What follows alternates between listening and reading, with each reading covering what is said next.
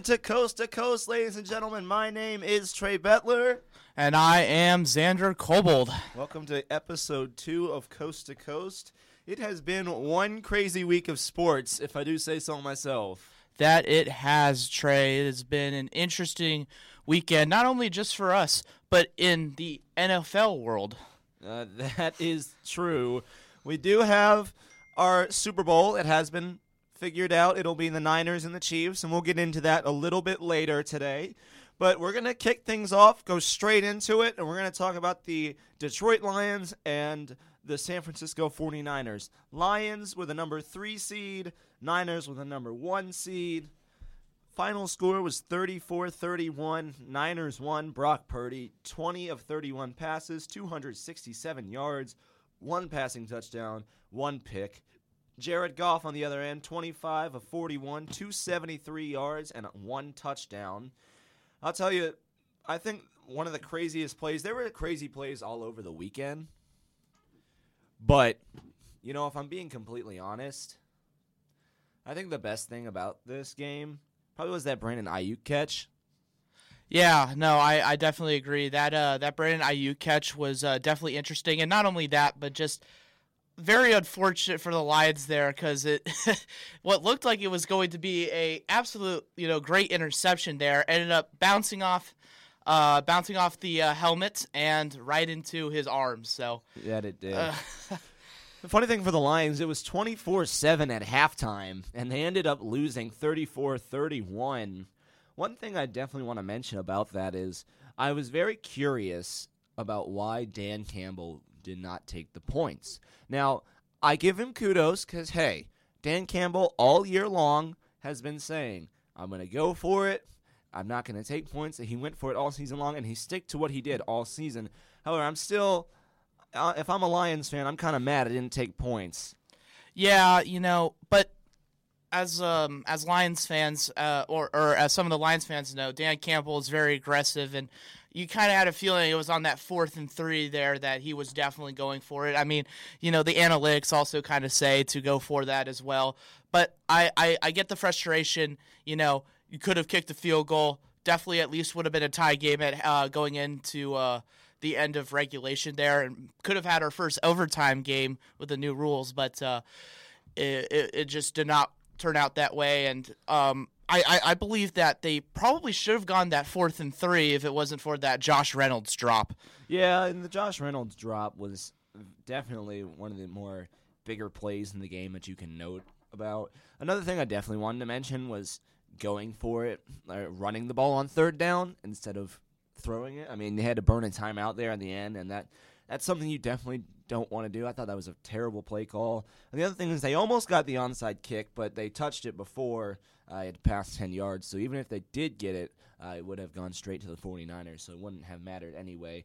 But I do want to go in. We're going to kind of do a lot like what we did last week, bringing in some press game, uh, post game press conferences, and we're going to go to the Lions first. We'll talk. We'll hear from uh, Dan Campbell talking about that fourth and three play instead of uh, kicking a field goal.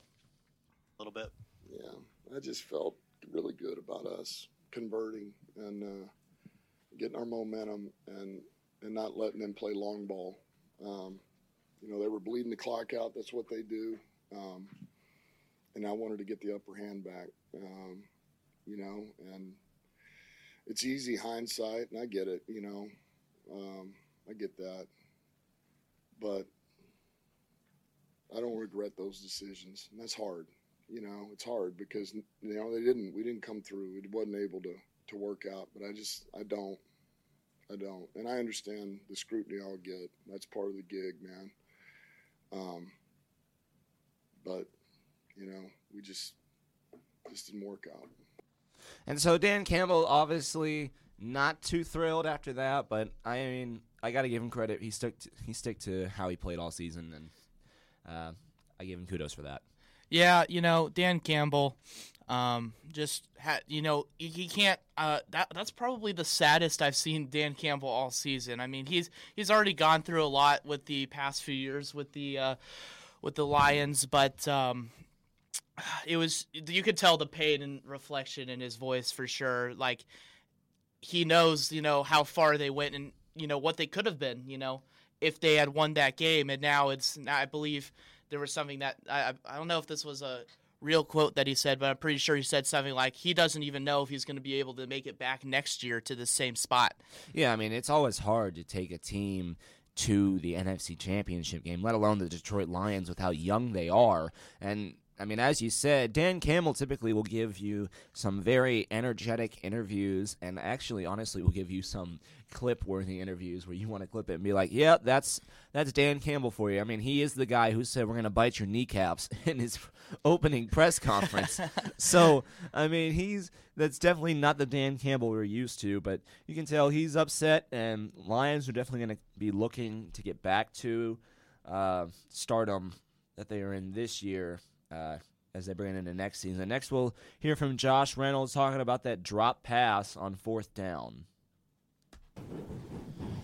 We're going for for it all, you know, and, and, and we came up a little short, and you know, it's just just the name of the game sometimes. What was coach's message? So that was short and sweet, but you know, Josh Reynolds. I mean, I mean, there's not much you can say about that. They Yeah. went for it all. Sometimes it works, sometimes it doesn't. He just couldn't bring it in. Yeah, it, those those drops were very unfortunate. It, it honestly seemed like he he wasn't really trying to dodge the question necessarily, but I just think it was definitely one of those moments where he absolutely just wanted to forget like that two plays ever happened, you know. And and it's and it's unfortunate. It's it's it, it sucks, and you know it mostly kind of cost him the game, honestly. Um, but you know it, it, it you know it, there's there's a lot of a lot of frustration and pain going through that um that locker room during that time. So I kind of get him dodging that question there. Yeah, exactly. I mean, you're not. A lot of players are not going to want to talk uh, about drops or anything like that after a game. They're going to be upset for a little while and not really, you know, want to address the big thing in the room. I mean, it's kind of like the elephant in the room. You're kind of like, okay, yeah, this kind of happened, but I'm not really getting into that right now. I'm still upset about it, and I don't want to say anything that could cost me my job. Um, one thing I do want to mention is how Jared Goff was. You could tell he was visibly upset after all those drops. Really getting upset about how his receivers should have had it, and they could not bring it in. Yeah, you know, it was again just uh, a very very unfortunate circumstances there. Uh, there, uh, I I I kind of understand Jared Goff too on this one. I mean.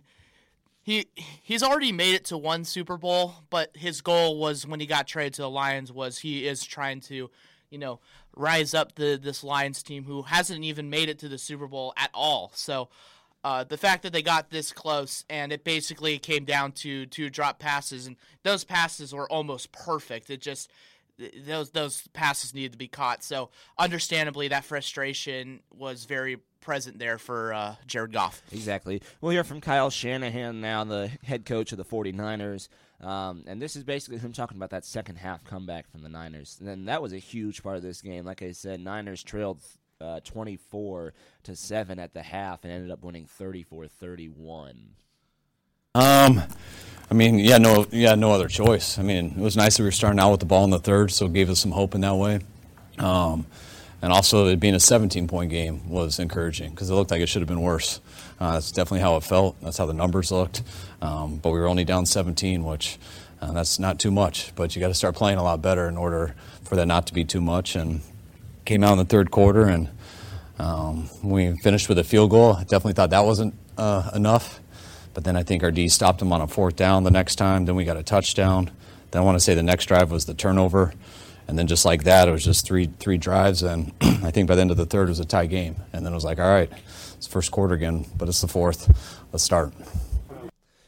And so that's the thing that you definitely want to mention is how that defense really started to come through for San Francisco at the end of the game, but they didn't show up at the beginning of the game, and that was really one of the bigger issues of this game. Yeah, the the defense at the very beginning was really struggling to get this Lions offense stopped at all. I mean, very beginning of the game, I believe was a J Mo touchdown uh, to to start off the game on their first drive, and not only that, um, the Lions the very next drive also got I believe another touchdown too. So the Lions offense was rolling, and the the defense didn't have any answers for like what was going on.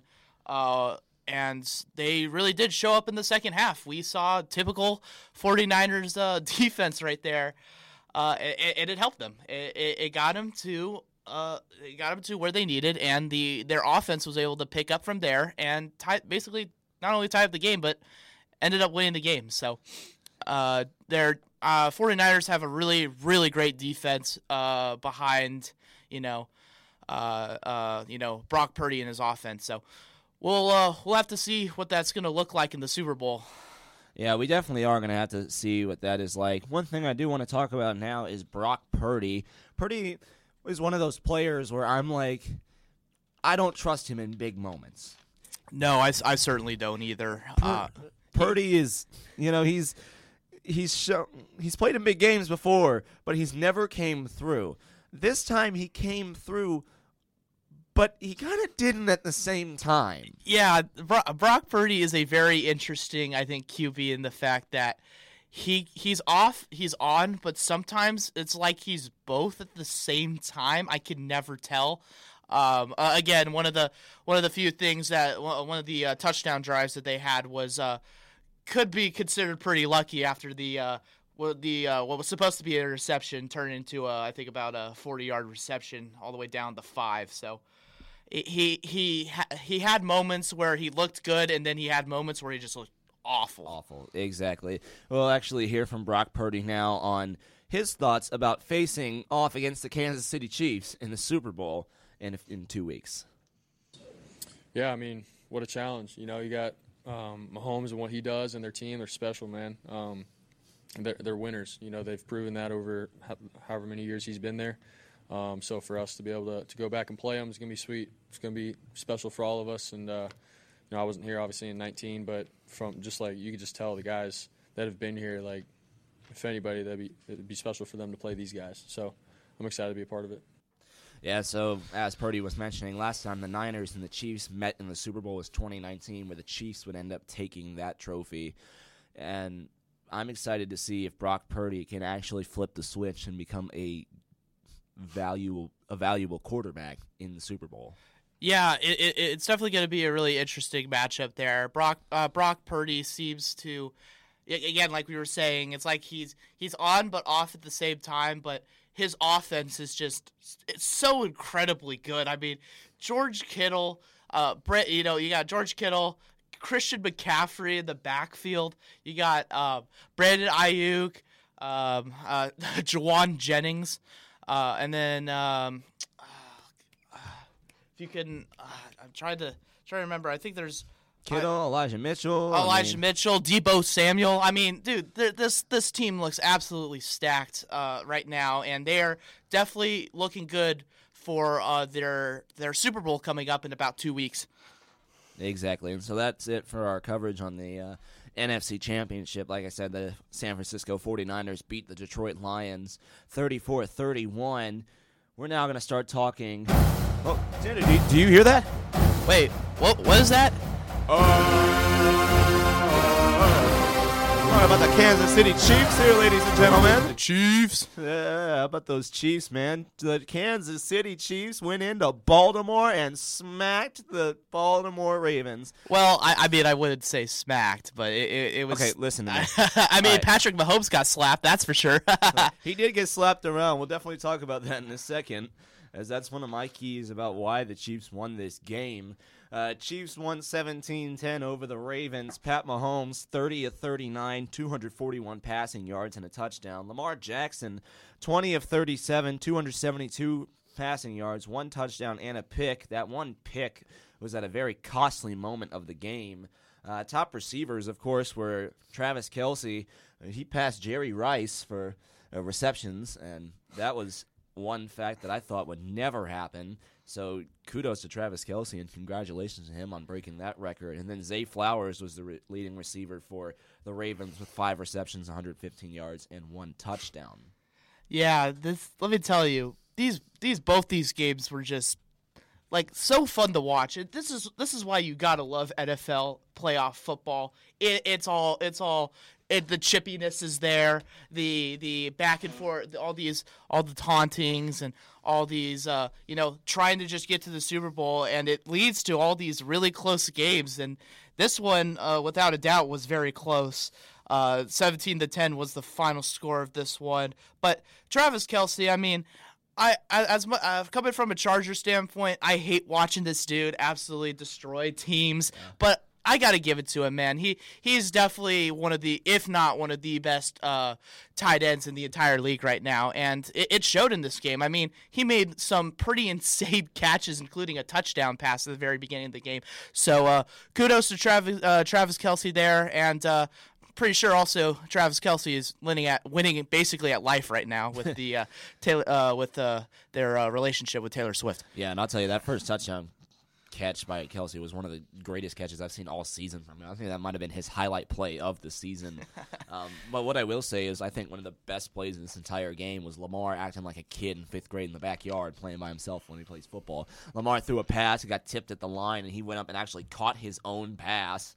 And I was, and I thought, hey, that looks like me back in fifth grade when I'm playing backyard by myself.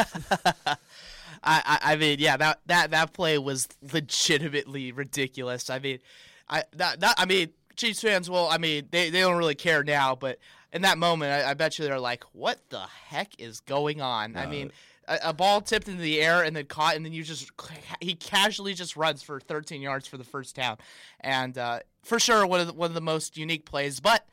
There were a few other unique plays in this game too that ultimately actually cost the Ravens a win at the end. Yeah, that's one thing I was going to get into real quick. I will say this before we get into more of that. Uh, this uh, AFC Championship game actually broke the record. It was the most watched AFC Championship game ever. It had 55.5 million views around the country. So everybody wanted to tune in to see what happened to Taylor Swift and her boyfriend.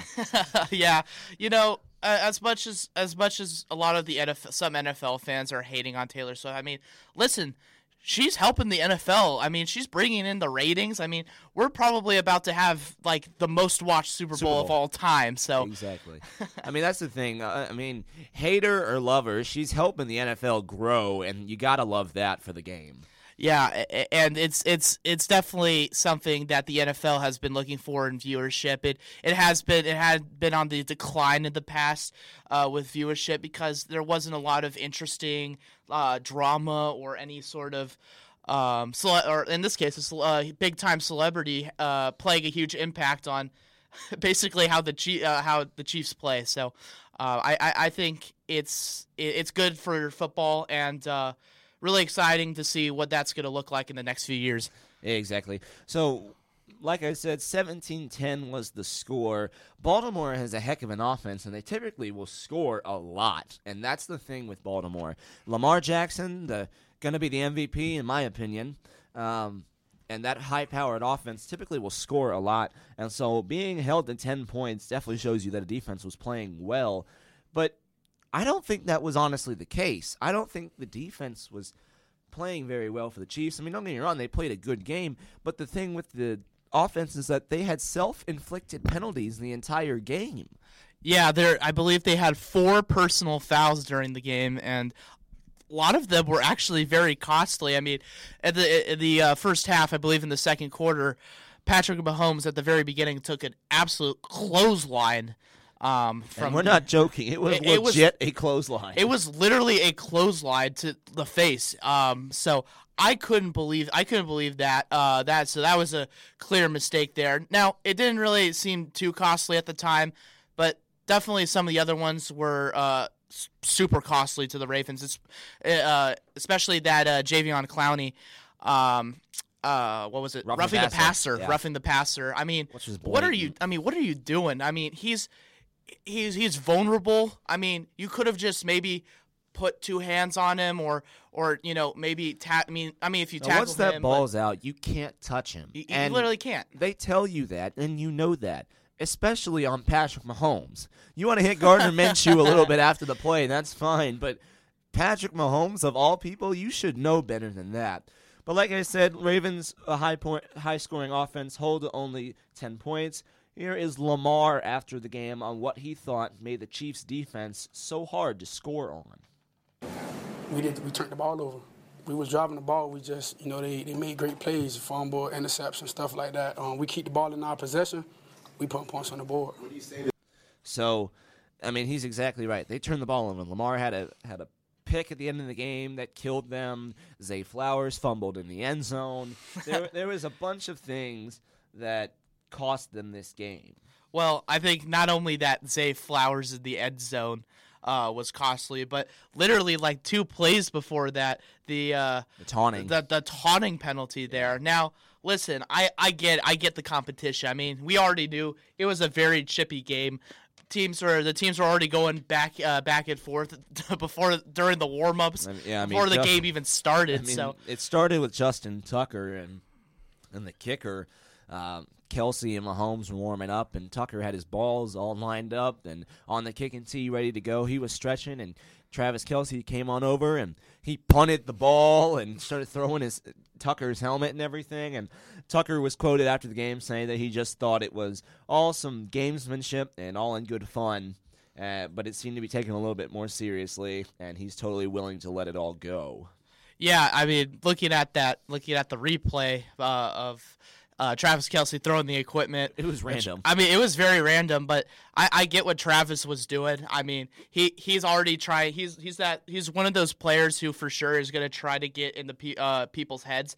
And I gotta say, for most of that game, it actually was working. I mean, the Ravens were the Ravens defense was getting absolutely pissed uh, during the game, and I, I believe a penalty was actually called on Kyle Van Noy after a few the uh, headbutt. few a few uh, headbutt uh, right there. And it's always it, it did look like Travis, you know, definitely played a part in that, but it was not on Travis because it was it's always the last person to uh, uh, uh, invoke that contact. Yeah, it definitely is. We're going to go back to Lamar's post game press conference real quick, and I just want to mention here this is uh, Lamar talking about what he kind of said to Zay Flowers after that fumble. Flowers is a rookie, and you know, uh, rookies in big moments will try to get down on themselves every once in a while, but I'm telling you, Flowers is a different type of player, and I actually have his post game press conference as well, so you'll get to kind of see what I mean when I tell you that he's. You can tell he's not down on himself. He's ready for a big year next year.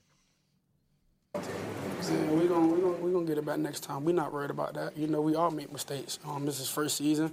Um, it's my first time in this situation. It's his first time in this situation. We gonna bounce back. You know, um, nobody played the game perfect.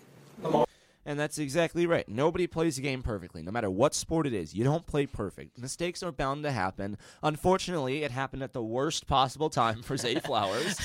but, you know, I mean, it's, it's bound to happen.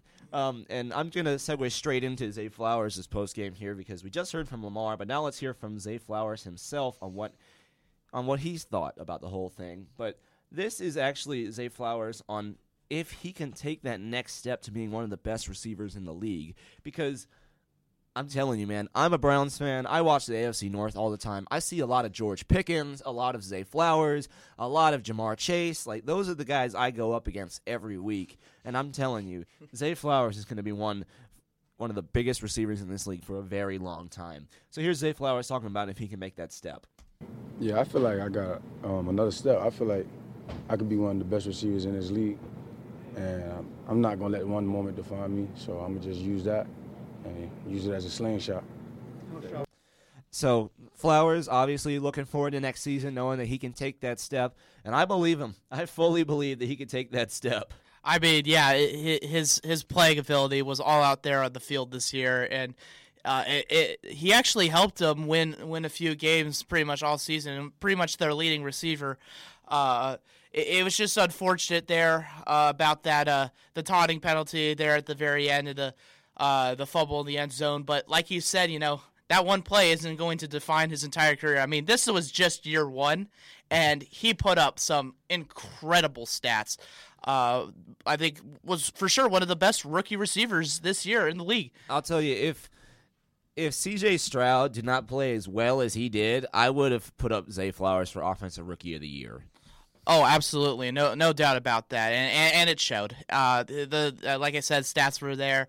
Uh, he was he was proving himself, and then not only that, but in the first uh, first drive of that game, he had that very impressive touchdown. I, and, and I had a feeling that in, in that clutch moment, I could tell that this kid was for sure going to uh, is going to be going places next year. Yeah, that he will. We're going to flip sides to the Chiefs now, the the celebratants of this game, guys who won, and we're going to hear from Patrick Mahomes and what he thought was the most trying moment of the season. Because we all know the Chiefs struggled at the beginning of the season, and then as they got through the year, they started picking up speed, and now look at them.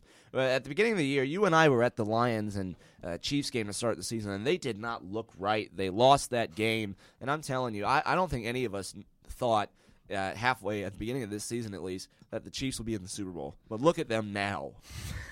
that's that's you're exactly right, Trey. I I had I had literally no idea that after that one point loss to the Lions, things uh, Chiefs fans after that one game. I mean, questions were already being thrown in the air. Are we even? I mean, Chiefs fans were already saying, "Are we even?" Are we, I mean, are we are we going to get there? Are we going to go go back again? Is this going to be a down year for I mean, us? Some people didn't even think they'd make the playoffs. Oh no, they didn't even think they'd make the playoffs. But here's the thing. Here's the thing about that. They didn't. They barely had any of their starters out in that game, and I think that that first game shouldn't have like basically. They shouldn't have chosen that game to define their entire season. I mean, they were missing pieces in that game, and uh, it, it kind of showed during that during that game. But you know, here they are with the starters out there and here we are again. Year like uh, I think this is the sixth year. Uh, the uh, oh sorry, the uh, fifth year the Chiefs are in the Super Bowl. Yep. So here is Patrick Mahomes on what he thought the most trying part of the season was. Yeah, I mean, I, I don't like losing any any games. So every loss I feel like is tough. Um, but uh, we always had everything we wanted in front of us, and we had that mindset. And Coach Reid preaches that every single day we come into the building. Um, and, and no one hung their head, and everybody was ready to go. And now we're going to the Super Bowl, and like I said, we're not done.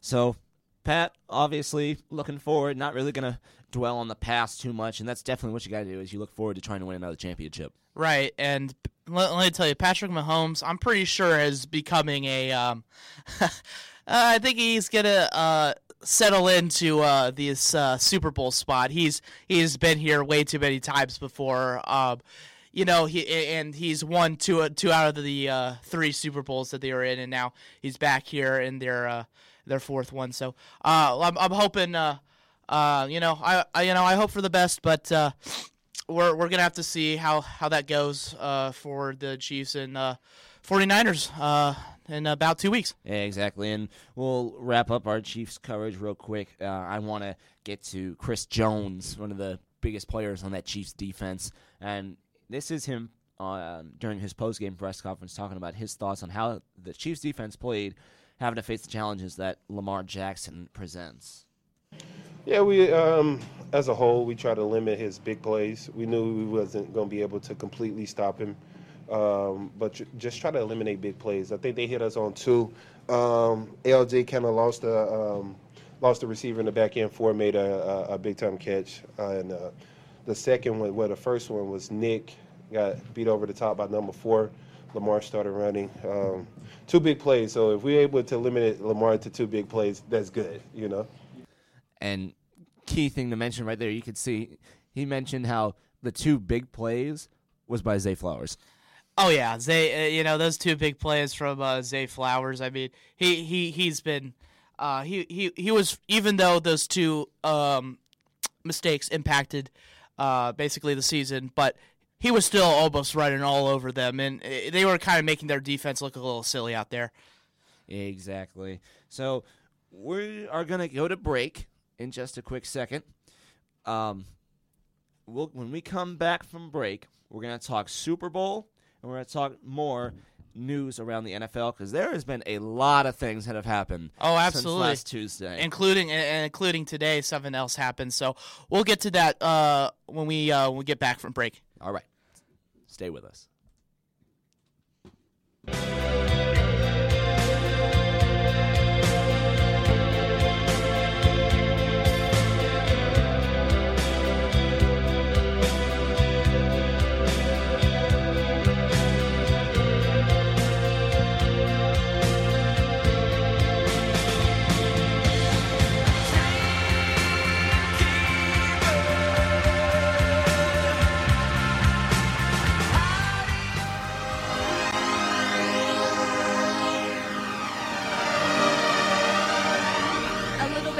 Show if you've never listened before. This is the gold standard. We talk about Olympic sports. United States got 25 medals, which put them fifth in the medal count. Figure skating, news, I get the feeling I'm going to do what I did last show and talk way too long about world figure skating and not have the proper time to talk about the other things. Or sometimes, whatever I feel like. Chiefs Bills played each other this weekend in the playoffs, and it was a time, but it's my show, so that's what I get to do. Tune in Thursdays at 10. There's only one place for you to get your daily dose of Missouri Tigers news Mizzou Sports Daily. Join us as we break down the latest in the world of Mizzou athletics from Stefanie Golan's team on the pitch to Eli Drinkwitz's guys on the gridiron. Tune in weekdays from 4 to 5 on KCOU 88.1 FM. Message from your Shriners hospitals. This bathroom could be the most dangerous room in the house. A lot of kids are seriously burned by scalding hot water in bathtubs. Small kids should never ever take a bath without a grown-up watching them closely. First of all, run cold water into the tub. Then add hot water to warm it up. Kids always want to play with the faucets, and hot water on their tender skins can scald. Hot water can burn in less than three seconds.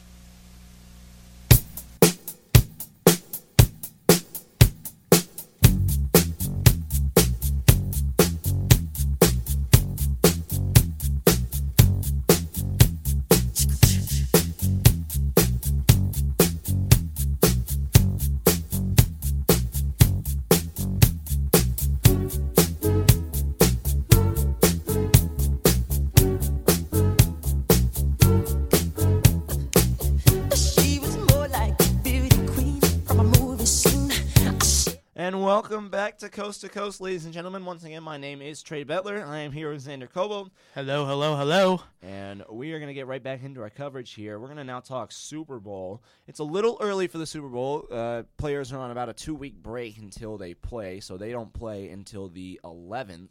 That'll be next Sunday. So, not this upcoming Sunday, but the following Sunday. So, they get this week off. Uh, I know a lot of Chiefs players and probably resting here in Kansas City and Missouri and getting ready before they head out to Vegas. Um, that'll be an interesting game, I'll tell you. Um, so far, uh, the Niners are favored, I believe. They yeah, they are two and a half point favorites, and they are. ESPN has the Niners supposed to win uh, by fifty nine point four percent. You know, you, you take a you take a look at this right now, and again, th- th- we still got two weeks, so all these analytics could change, and we're gonna have to see. But I mean, we're we're in for probably a really, really, you know, interesting Super Bowl matchup, and it's gonna be the uh, uh, Super Bowl rematch. You know, this time basically without uh, Jimmy Garoppolo or uh, Tyreek Hill. So it, things things have kind of changed now, and. Uh, the 49ers are hoping to change the narrative from their uh, their last Super Bowl loss and trying to pick up this Super Bowl win for their uh, franchise. Yeah, exactly. And I'll, I'll tell you this. Um, one thing to note, and this is completely not even evol- surrounding football. American Airlines has gotten in on this Chiefs Taylor Swift kind of thing going on for the Super Bowl. Oh boy! So what American Airlines did is they released this to the um, media and they le- released this to the world today. They said, uh, "You could say that after Sunday's games, we are in our football era." And we are thrilled to provide additional direct flights from Kansas City to Las Vegas.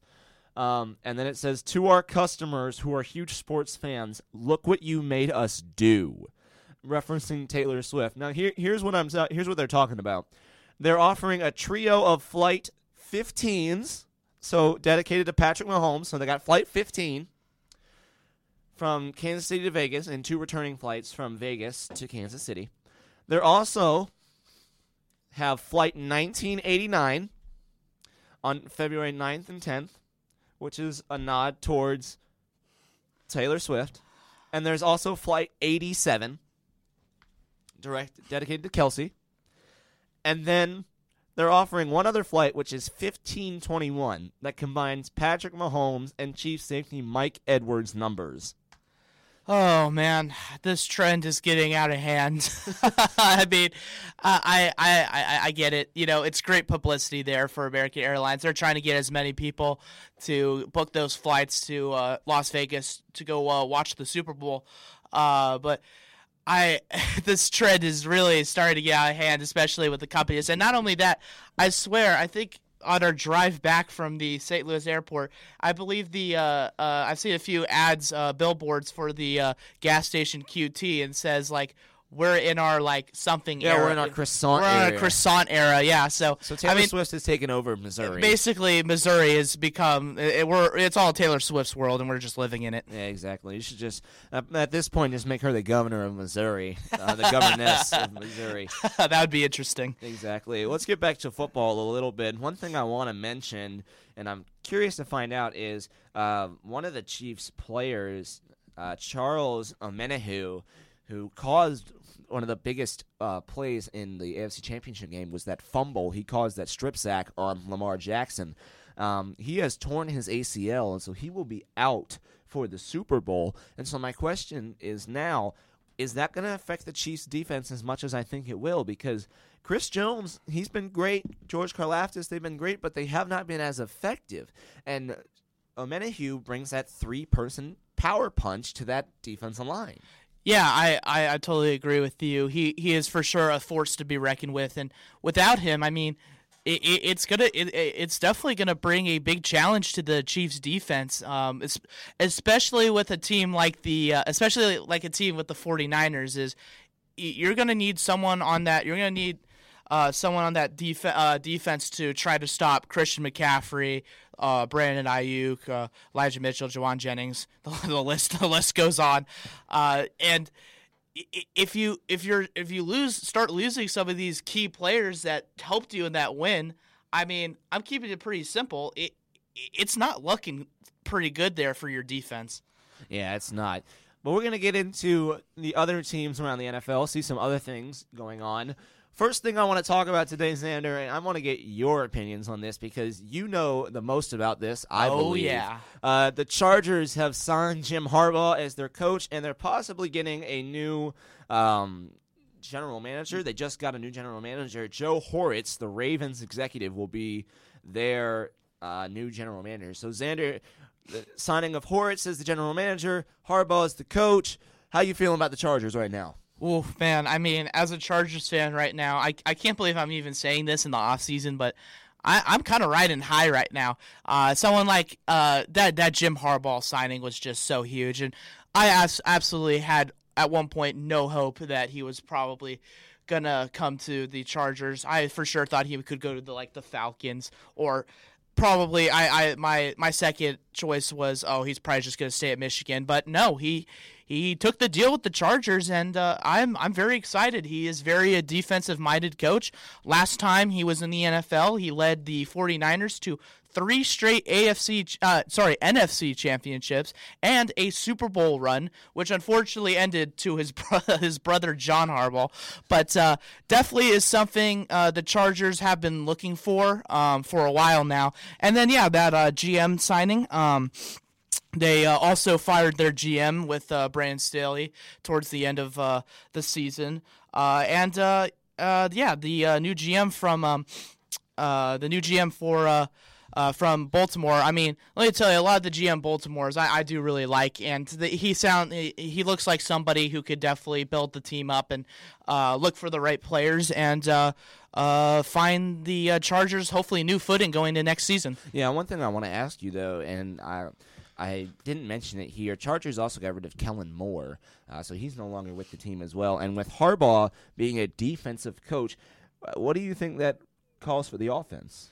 you know, I and we're we're just gonna have to see how the rest of the offseason goes. I mean, Kellen Moore. I mean, don't get me wrong. This this dude was not a bad. He was not a bad OC or anything. I'm not gonna dog on him and say, oh, this is the worst OC in the in the NFL. But his, his play style, I think, not only you know did Brandon Staley cost the Chargers some games, but I think some of those play calls from Kellen, Sta- uh, I mean, uh, from uh, Kellen Moore almost. Uh, um, cost the Chargers basically most of their season. I, I didn't like the way the, he would run the offense, and I, I'm honestly glad he took that job in the Eagles. I mean, this is no no disrespect to like Kellen Moore or anything. I mean, listen, I, I, I love the Moores, you know, as someone who as someone who just watched Mizzou go from you know six and six to eleven and two, Exactly. basically because of uh, some of the uh, Moore brothers there. But uh, yeah, I, I think that the uh, I, I'm pretty sure um, uh, in the next few months they'll go out and find their new OC pretty soon. Well, that'd be good. Speaking of OCs, my Cleveland Browns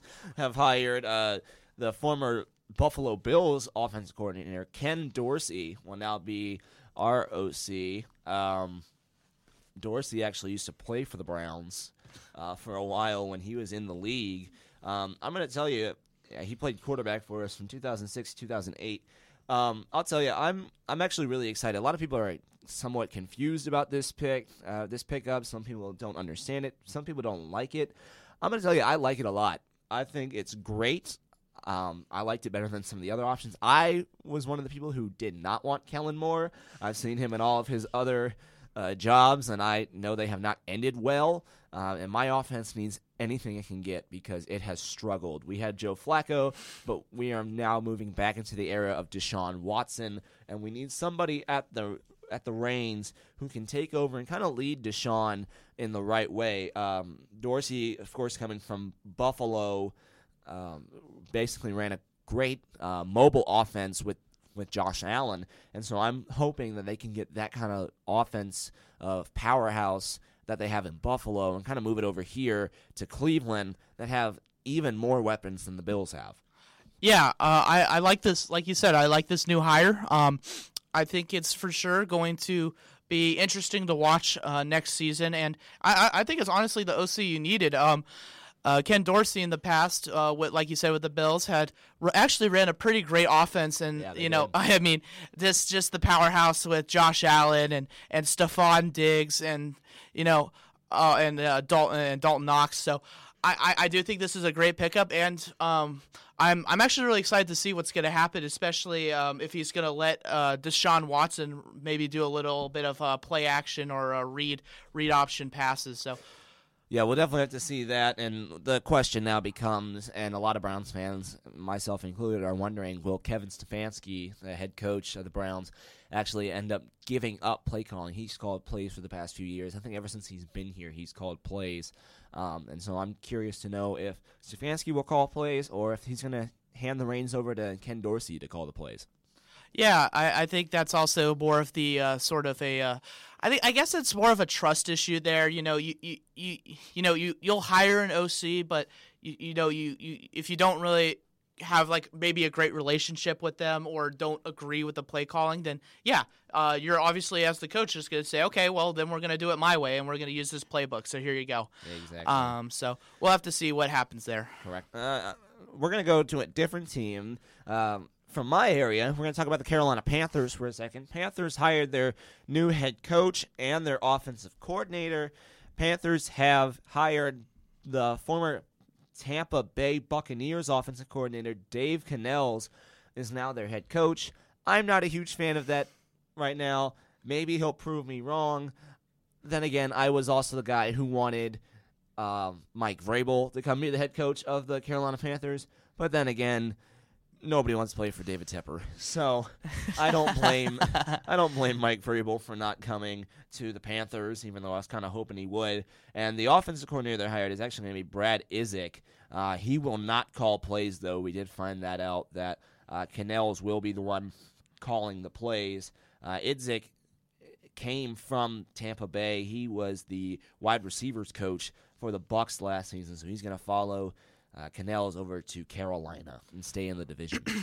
Uh, yeah, you know, I think the Panthers are just at this point just trying anything at, at possible. I mean, obviously Frank Reich didn't work there for uh, the Panthers, and I, I, I guess any kind of new management as a Panthers fan should give you at least a little, just a sliver of hope, and maybe, just maybe, he could help out Bryce Young. Yeah, the only hope I do have with this signing um, is how well Canales worked with Baker Mayfield. And Baker really, I feel like Baker took a step this season. I mean, at the end of the season, of course, he looked like same old Baker Mayfield in a two minute drive. But that's besides the point. What I'm saying is Baker took a step in his career and he, he produced through every game and he had solid games. And so I'm interested to see if Bryce Young can come through and have um, some more solid games. He started to look good at the end of the season, but I'm wondering with his new management if he'll uh, consistently look better on the field. Going to stay in the division, though, in the NFC South, uh, we're going to talk about a team that I thoroughly enjoy and I support a lot, and that's the Atlanta Falcons. I love the Atlanta Falcons. Uniforms, everything about them. Um, great team, in my opinion. I've always been a Falcons homer fan, but I'll tell you, man, uh, Falcons hired Raheem Morris, and I uh, that one caught me off guard a little bit. Oh yeah, I mean, I you think of the coaches that were out there. I mean, at one point, uh, Bill Belichick was even in the conversation. I believe he was actually interviewed there for the uh, Falcons position. He and, was, and I was very pissed that they did not get him. that yeah, I, I think that would have been instead. honest. I think that honestly would have been a great fit for uh, the the Falcons. You know, he was looking for a team that had great skill and much uh, much to be improved. Uh, but uh, I guess uh, the they didn't go that route, and uh, uh, it's not really unfortunate. I guess um, y- you know. Again, I think the Falcons are also kind of going through what the Panthers are going through. They're they're trying to find find something that will fit in their um, with their team, and I guess uh, Raheem uh, Raheem Morris was the answer for the Falcons. So again, we're just gonna have to see what happens going into next year. But uh, Falcons fans, I guess, should be you know thinking a little optimistic here. I mean, I would be optimistic, definitely. Uh, Morris, he was with the Falcons previously. He actually was the interim head coach when they fired Dan Quinn originally in 2020. So he's had experience coaching the Falcons before, so he knows the area. He knows the team really well. Um, but the other thing to think about is that defense that he has Jessie Bates, A.J. Terrell, Grady Jarrett. And then on offense, he's got Kyle Pitts, Drake London, Bijan Robinson, Tyler Allgeier. I mean, that offense is scary. Imagine you get a quarterback in there with that scary offense and add one more big player on defense. The Falcons could be scary for years. Oh, oh, for sure. I, I, you know, I even think that if they were able to get that QB situation fixed, I, I would for sure even think that they would go back to the, uh, uh, the good years uh, for the Falcons, and including that Super Bowl run and the Matt Ryan days. So we're, we're, we're just gonna have to, again, just like all off season, we're gonna have to see um, just just what happens and the uh, different approaches that they take. Yeah, and so the Falcons actually also got their um, offensive coordinator and their defensive coordinator um, th- this past week, and they too have come from the Rams. So two other Rams employees have followed um, Raheem Morris to the Falcons. The two guys coming over will be the assistant head coach, uh, former assistant head coach from the Rams, Jimmy Lake, will be the defensive coordinator, and then Zach Robinson is the now the offensive coordinator, and he was the quarterbacks and passing game coordinator for the Rams. So Falcons definitely making a lot of uh, hirings in the coaching department. So that'll be something to definitely take a look out for. I'm hoping that the Falcons will do something in the draft, possibly get a quarterback or trade uh, with somebody in the league. I'd love to see Justin Fields come to the Falcons. I think that would be one heck of a duo. You put Justin Fields in the same field as Kyle Pitts, um, and I think that's one heck of an offense right there. Bears should trade uh, trade back or trade that pick. I think. Uh, next thing to work to look at here, I want to talk about um, and keeping in this Falcons thing. Uh, the former Falcons head coach Arthur Smith actually has been hired. But he's no longer in the NFC. He's now going to the AFC North, so he's going to come play against my Cleveland Browns the entire time. Uh, and he's going to be the new offensive coordinator for the Pittsburgh Steelers.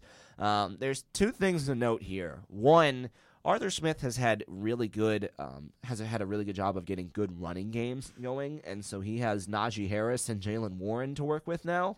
Y- yeah, I mean those those two guys. Uh, I mean, to be fair, the, the the Falcons did have Bijan, so I, he's and he's a and don't get me wrong, he's a great running back. But I, I think with uh, someone like Warren, who's up up and coming right now and ha- had a terrific season, and uh, for sure, definitely one of Warren's best games was against the Ravens. Uh, I think uh, earlier in the season, but uh, yeah, now he has some uh, running backs to work with, but. Um, I, I, I, I don't know about this. Um, I just think that uh, especially when they uh, Steelers fans had to deal with the whole uh, Matt Canada uh, OC job um, and the uh, problems that brought to the Steelers. Uh, I just hope that um, Arthur Smith doesn't fall in that same category. Well, I don't think he will. I mean, he had some questionable play questionable play calls last year that cost his team in big moments, but luckily, I I know Mike Tomlin definitely has the trust in Arthur Smith. Otherwise, if he did not, they would not have hired him. Another thing to look at from the Steelers' perspective that I didn't bring up originally, but I'm, I'm going to bring up real quick is you know, Mike Tomlin's getting up there in age, and you got to wonder when he's on the way out. I mean, they literally asked him about his contract, and he walked off. So we know he's coming back this next season. But in case he does end up leaving in the next few years or so, uh, the hiring of Arthur Smith actually now has a built-in replacement head coach for the Steelers now, uh, since Smith has experience uh, head coaching in the NFL. Yeah, uh, you know, I think I think what they're trying to do is hopefully kind of build up a relationship there with Arthur, and um, in the next few years, if things go very well between the two, then uh, Mike Tomlin eventually says, "Okay, you know, uh, I'm gonna step out and uh, I'm gonna uh, take my." Uh, coaching uh, coaching job here, and I'm going to give it to um, to Arthur's uh, Arthur uh, Arthur Smith. So um, I, I, I do understand the uh, the reason of this hiring. So you know they have uh, you know they can hire within the instead of trying to look at uh, in the uh, free agent market for coaches. Exactly, and you know one thing I will now mention. Uh, I'm gonna start, I'm gonna switch over and kind of talk about the Bengals for a second. Bengals have been a good team for a while. They just struggled this year with the loss of Joe Burrow. Uh, he tried to play through that injury and then just got to the point where they just said, "All right, we're not going to risk hurting Joe Burrow even more. Uh, we want to make sure that he is healthy and good to go. Um, and so Joe Burrow set out for the rest of the year, and he'll be back this next season. Uh, and the thing you want to mention about the Bengals is um, they got to figure out do they want to keep Tee Higgins and Joe Mixon. Tee Higgins is one of the best receivers in this league, in my opinion. He comes. Um, he's pretty big. He's a big receiver. He's a physical receiver. He's quick. They're always going to throw him the ball. He's a good target um, to look at. But another guy is Joe Mixon. Mixon's been a Bengal for the longest time. Um, and I'm not sure which direction the Bengals are going to go. If they lose both of those, they lose um, key pieces of their offense. Um, and that'll be something to definitely take a look at. I am hoping they get rid of Tee Higgins, possibly. Uh, I would love for him to come be a Brown. And Joe Mixon, anytime you take Joe Mixon off the field, it would be nice to get rid of him so I don't have to worry about the Bengals being as good of a team as they have been. Uh, one other thing I want to mention is that uh, this relates to Detroit. The Lions offensive coordinator Ben Johnson has informed Detroit that he will be returning as their OC next season. Uh, he met with a few teams, I believe. A few teams interviewed him, uh, hoping to possibly hire him to be their new head coach, and he is going to try to come back as the Lions will look to go back to the playoffs and maybe go to a Super Bowl finally uh, next season. Xander, one thing I want to talk to you about before we head to break as we conclude our NFL coverage for this episode. I want to talk to you about what's happening this weekend. do, do, you, do you know what's happening this weekend? Um, I would believe uh, the uh, Pro Bowl will be Yeah. starting this weekend. Yeah, the NFL Pro Bowl is this weekend. So, so my first question to you, and it's plain and simple: Do you watch the Pro Bowl? Well, uh, I, I, you know, with the new, with the new rule last, uh, I mean, the new, uh, uh, plague style last year, I, I did tune in last year and watch at least a little bit, Uh-huh. um, of the flag football coverage with Peyton Manning and Eli Manning as the coaches for the NFC and the uh, AFC. So I, I don't know if I was a big fan of that. I, I actually, uh, I never really was a huge fan of the Pro Bowl. I mean, let's be real. When we talk about like these All Star games and stuff, the only one that actually seems to like take it seriously is like baseball. Baseball's for sure the one where the pitching's still there. It seems like nobody's really worrying about getting injured. They're all trying to play for play for something. Uh, and, and then you look at all these other ones like like of course they're still entertaining. Like the NBA All Star game, of course, is entertaining, but it, it's all just a bunch of show, like you know, show off and oh look, I'm gonna hit a three from half court and oh I'm gonna do this uh, dunk off the rim and no one's guarding me. So uh, and that's the fun part about the NBA All Star Game, and that's coming up in a few weeks. And we'll talk more about the NBA All Star Game when we get a little closer. We, we're going to mention it a little bit today. Is we're going to talk NBA All Star uh, starters and who we thought should have been a starter and who did not get the call. Um, but I'll tell you, the Pro Bowl originally, I mean, there was nothing going on with it. It was guys were not playing hard, they weren't tackling. I mean, it, it was two hand touch with pads on, and so they uh, they transitioned to a flag football game to kind of try to get the guys to get into it more. I don't necessarily watch the Pro Bowl because there's another game I watch instead that's happening this weekend, and I'll get to that in a few minutes or so. But what I want to mention, the thing I actually do watch is the skills challenges. I watch precision passing by the quarterbacks, the best catch. Um, I watched the dodgeball. I watched the kick tack toe, the tic tac toe between kickers, uh, the gridiron gauntlets, the tug of war. I mean, and then the the stupidest one, in my opinion, out of all of them was the closest to the pin. They're doing a pin shot challenge. Six players on the golf course that they're filming, and they just show on TV. Um, and I also love the high stakes one, which is catching the punts with from the jugs machine, but they have to hold on to the ball. So I mean, last year Joel Bitonio for the Browns, a lineman, made it to like the semifinals. He was catch he caught like four ball, four or five footballs all in his hands from the jugs machine. So I'm telling you, the the Thursday games are fun to watch. The Pro Bowl I I don't watch. Oh, what I wanted to ask you, and then I'm gonna because I'm gonna give you my opinion right here. Uh, we both don't like the Pro Bowl. We typically don't watch it, and not a lot of fans watch it. A lot of people don't like the Pro Bowl. So my question is, what would be your preferred alternative? Because to me, I think that we should do the two worst teams in the league play each other. Winner gets the first pick in the draft. I think that would be the best game. you know, I actually didn't think about it that way. Uh, I I do kind of agree. You know, uh, just I mean, just imagine like the Carolina Panthers versus uh, you know the the worst team in the AFC this year, which I believe was that the. Uh, uh, I, I tried to remember. Do you know who the worst team in the AFC is? Because I kind of forget.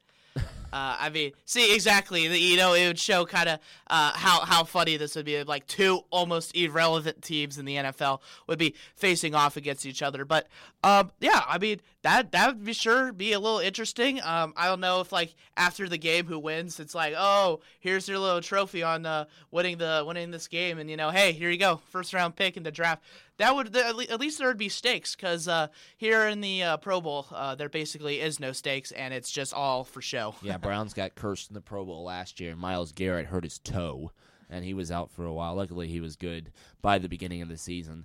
But all right, everybody, we're gonna go to break real quick, and when we come back, we'll start talking NBA basketball.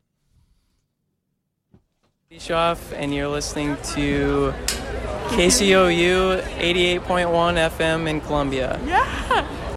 We apologize for this interruption of this commercial break, for we have breaking news here in the KCOU studios as we send it over to our reporter, Peter. Peter?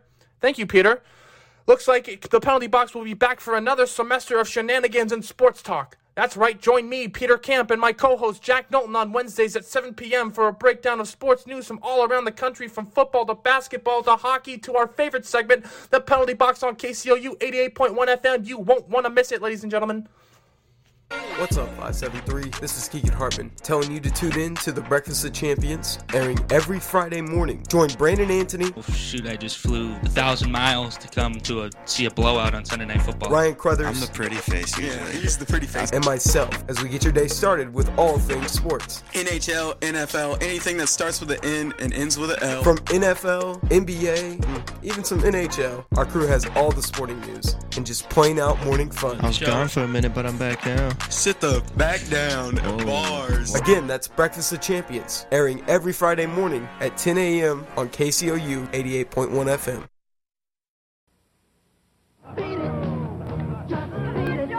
Just get in and talk about it. I've got to go home. Oh, come on, Carrie. We're going to a new place. She wants to go home, right? Let's go.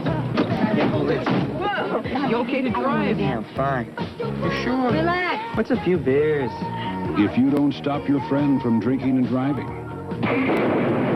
you're as good as dead. drinking and driving can kill.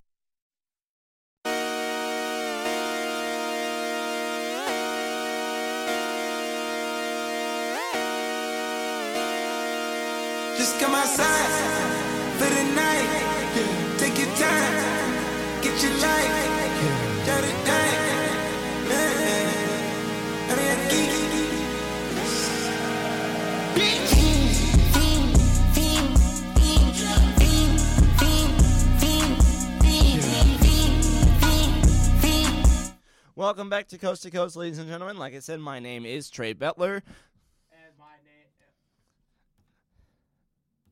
And my name is Xander Cobold. So you're gonna forget your name Yeah, like you I- did in I- South I- Carolina? I, I, I, I think so. I think I left my left my name back in South Carolina there. Where's your so- name tag? Uh, I, I I forgot to bring it today. Um, I'm gonna have to bring it in tomorrow. What we're referencing is um, on the broadcast on Saturday.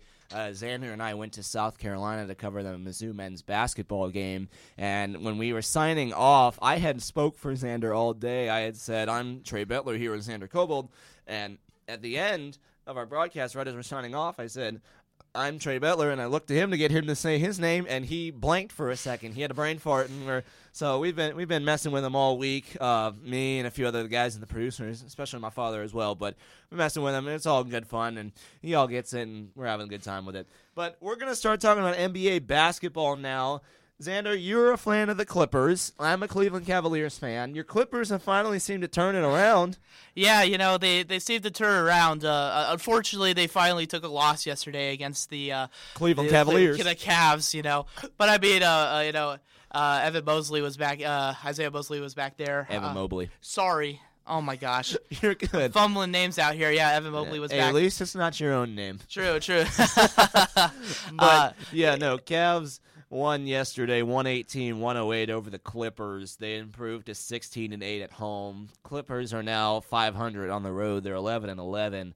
Uh, I'll tell you that that game was a good game to watch. Uh, Donovan Mitchell's been playing out of his mind recently, and so is um, Jarrett Allen. So the Cavs are definitely getting into it. Uh, they're going to be a scary team. I'm hoping. I'm hoping we become a scary team for the playoffs here. We're sitting about the fifth seed right now in the NBA playoffs, and I'm hoping we can continue that. We got bounced in the first round by the New York Knicks last last year because we didn't rebound the basketball, kind of like uh, Mizzou basketball doesn't do. Um, but another thing I want to mention now. Um, so what we're going to talk about now is uh, the Timberwolves. Timberwolves have had a heck of a season. Anthony Edwards and Karl-Anthony Towns, they've had a great year. Uh, and what I want to know is, can the Timberwolves keep this stellar season going? Um, does Karl-Anthony Towns have enough in the tank to glue this season together?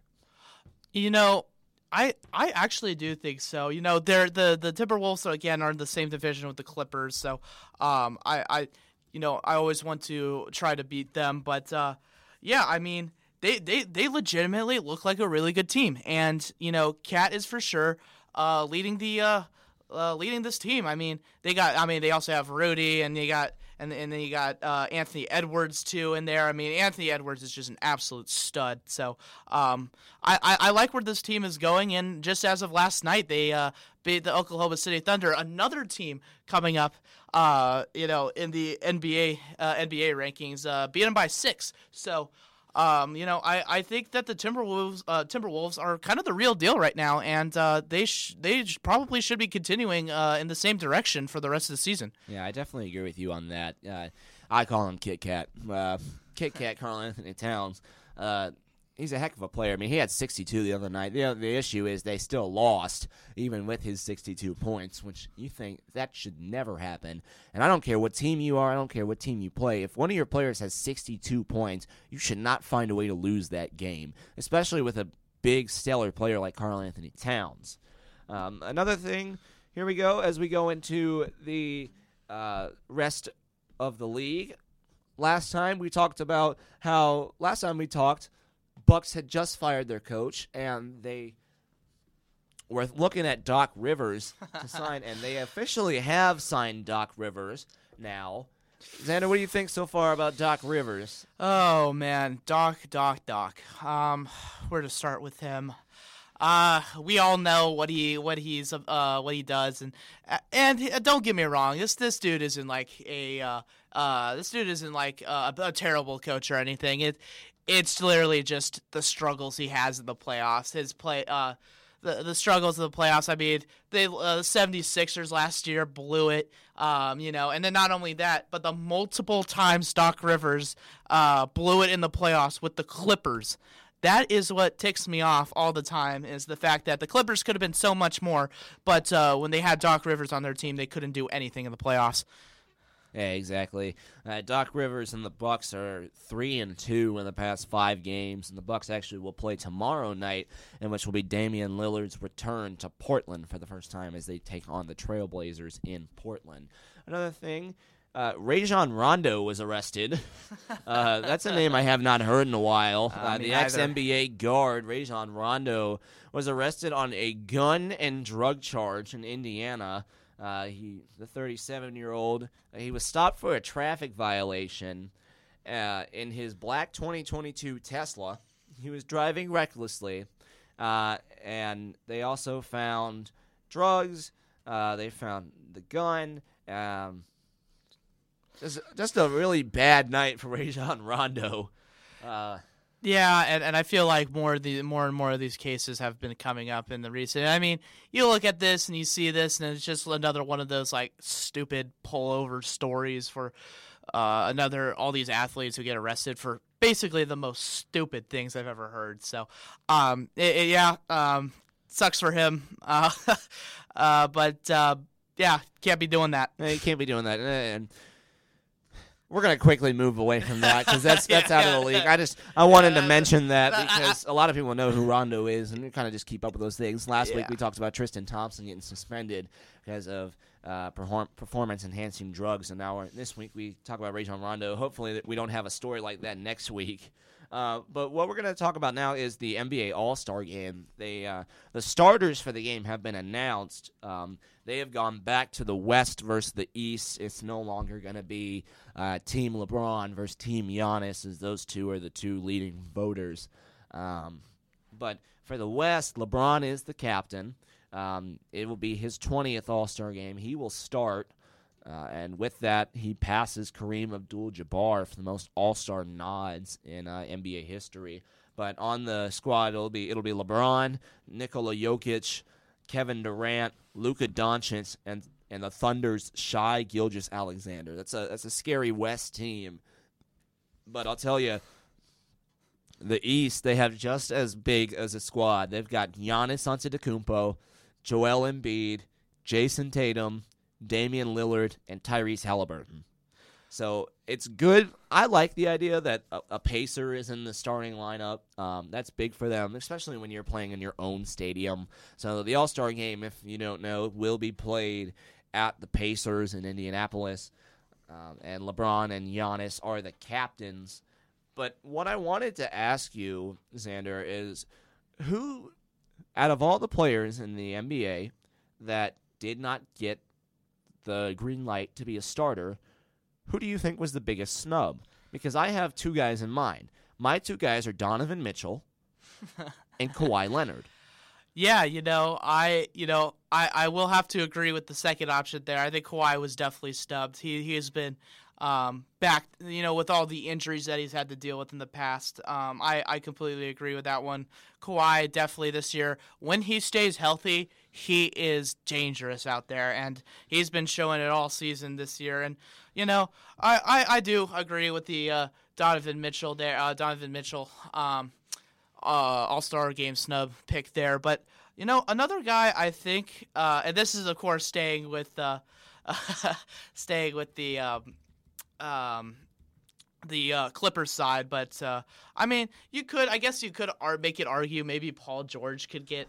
and I was going to argue James Harden. but I was gonna, yeah, I was that would that would have been my second option for sure. James Harden. I mean, when this when when he first signed with the team earlier to start the season, I mean, most Clippers fans were had mixed very uh, mixed reactions. Dude, I thought it was a complete joke. Oh, Like, I, I I thought there was. I was like, first of all, I was like, there's no way this dude's gonna be on our team, right? And all of a sudden, here we go. You know, news comes in and he's on our team, and I'm like, oh, well, um, this is not going to be fun to watch.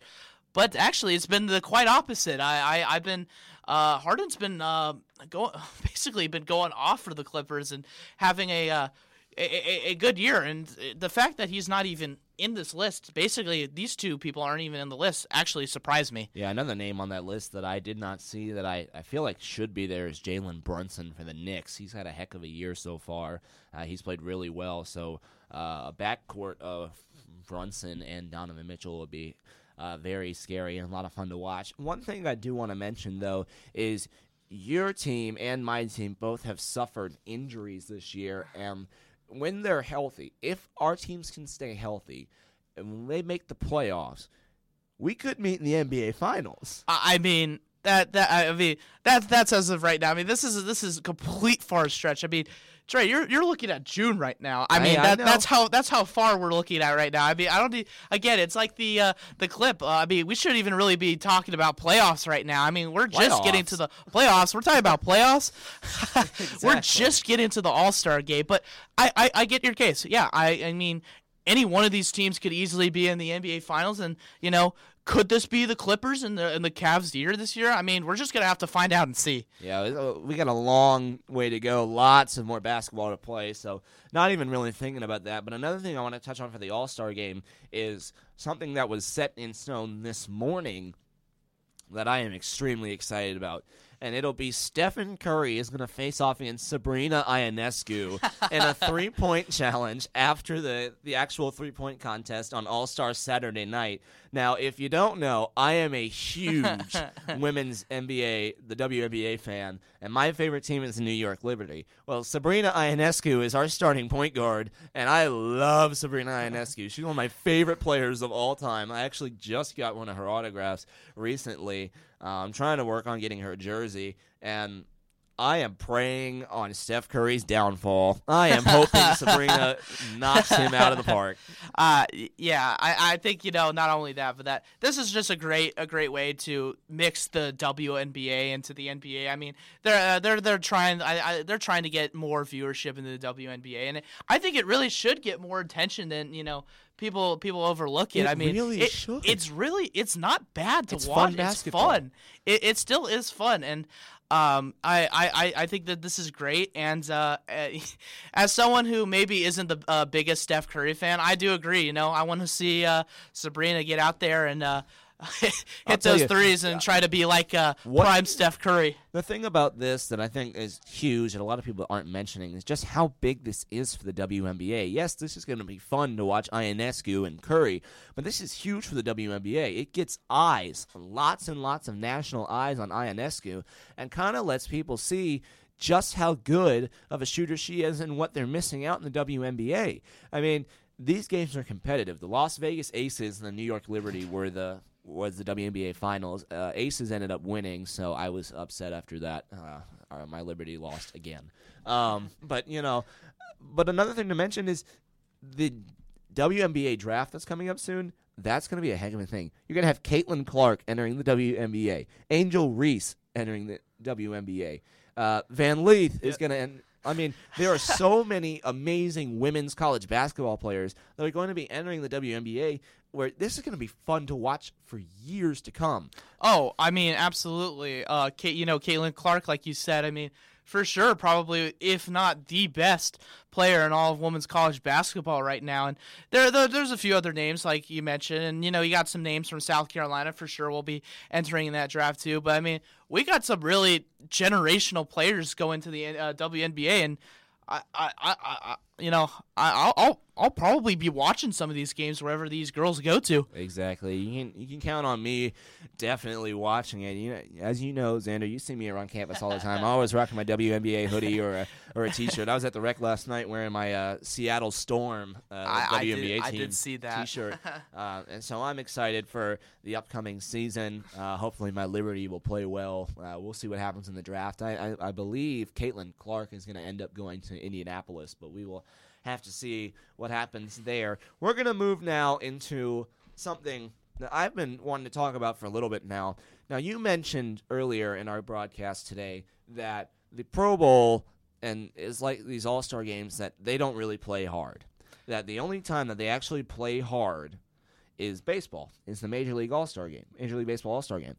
I'm gonna tell you that you're not a hockey fan, really. I mean, you like the Ducks, but you I, don't. I mean, I, I I'll, I'll dabble with hockey, but uh, I'm but not. you don't watch it as much as I do, right? e- exactly. So what I want to tell you is this: I'm going to explain to you the All Star format for hockey, and I want you to I want you to know something. Okay. So so if you're not a hockey fan, the All Star game is a perfect game to kind of get into hockey and kind of see what it's like. So the way this works is like this. This year they're doing something completely different, so this will be fun to watch as well. Typically, so in hockey they have like a bunch of divisions. They have the metrop the met- they have the Metropolitan Division, they've got the Pacific Division, they've got uh, the East of it. Like they have a bunch of different divisions, and typically they'll play three on three, and they'll have each division play each other. Winners in a bracket style, winners will play each other for the final. Now, now I have. I'm sorry to cut you off there, Trey, but um, I actually have watched uh like highlights from these All Star games, and yeah, that's kind of what I remember. I think it's very a very unique way of doing it, and I think doing the three v three just like uh. Uh, I believe don't they? I believe they do three v three, just like uh, overtime rules. Yeah, so, so, it's overtime hockey rules. They do three on three, so it allows you to see all the stars. Now, I'm wearing a Toronto Maple Leafs jersey Oh, today boy. Auston Matthews because the All Star game actually is taking place in Toronto. And what they're doing differently this year is they're actually doing a player draft. So they're taking what they do in the NBA of that former player draft, and they're going to do that. So they have four teams, and these are the teams. You've got so each team is paired up with a player and a celebrity. So for Team Matthews, so that's Auston Matthews, the Toronto Maple Leaf center. So that's whose jersey I have on today. His celebrity captain is Justin Bieber. oh, You have Team McDavid for the uh, Connor McDavid, the Edmonton Oilers center. Uh, Leon Draisaitl, another center for the Oilers, will be his assistant. So Morgan Rielly will be the uh, the defenseman for the Maple Leafs. Will be the assens- will be the assistant for Auston Matthews' team. But uh, for Team McDavid, Will Arnett will be the celebrity captain. You also have Team Hughes, which is led by the New Jersey Devils center Jack Hughes and his brother, the Vancouver Canucks defenseman Quinn Hughes, and their celebrity captain is Michael Bublé. I'm loving these names so far. Honestly, I know, right? Uh, and then let's see here, and then you have Team MacKinnon, which is led by Colorado Avalanche is center Nathan MacKinnon. His teammate Cale Makar is his assistant, and Tate McRae is the celebrity captain. So they're going to draft all these players, and this draft happens Thursday. So if you want to watch the player draft, that'll be Thursday night. So I'll definitely have my eyes on that. And the thing about this, it's so fun to watch. Um, it's because it is competitive. They have a lot of fun. The thing with hockey is you can't not be competitive. It's kind of like the baseball. It's kind of like True. Major League Baseball. True. I, I I feel bad leaving. flag ho- football, the guys can joke off, like slack off a little bit. Basketball, they don't really care. I actually loved the old format of get to the certain amount of points. I thought that was better. They were actually playing for something. Um, but this this All Star game is my favorite. They're playing. Uh, they're playing to win. They want to win the tournament that they're in. But I'll tell you, the skills challenge, skills challenge, man, that is where it's at. They've got fastest skater. So they do laps around. They find out who's the fastest skater in the NHL. They do hardest shot. So they find out who has the quickest and hardest shot. They've got stick handling. They've got one timers, the oh, passing challenge, the accuracy shooting challenge, and then they have a shootout. Oh. And then they have an obstacle course. Huh.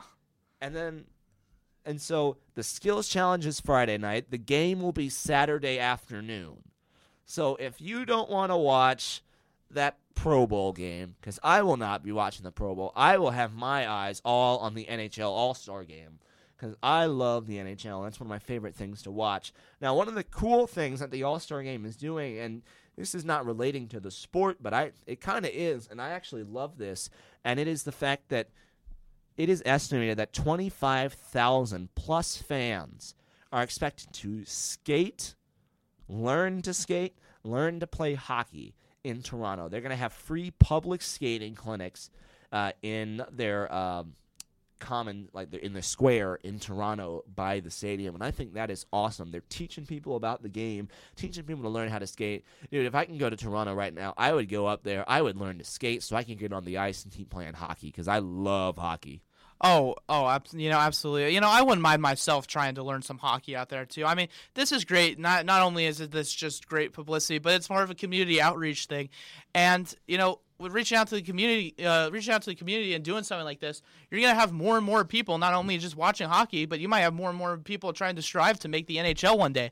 Uh, so I like what the NHL NHL is trying to uh, do here, and uh, I think that's awesome. Yeah, I agreed that that uh, we're gonna look at the uh, games so far and some of the headlines. The biggest headline that I have revolving hockey is tonight and tomorrow, I believe, are the final two nights before the All Star break. Uh, they'll play one more game tomorrow, and then they'll get into the uh, break with the player draft on Thursday. Tonight, uh, the St. Louis Blues. Uh, they're big around here. Oh yeah, big time. And they are on a five-game winning streak, and they're looking to have their sixth game, add the sixth game as they head into the All Star break. So the amount of momentum that would give the Blues if they are in a six game win streak heading into the break.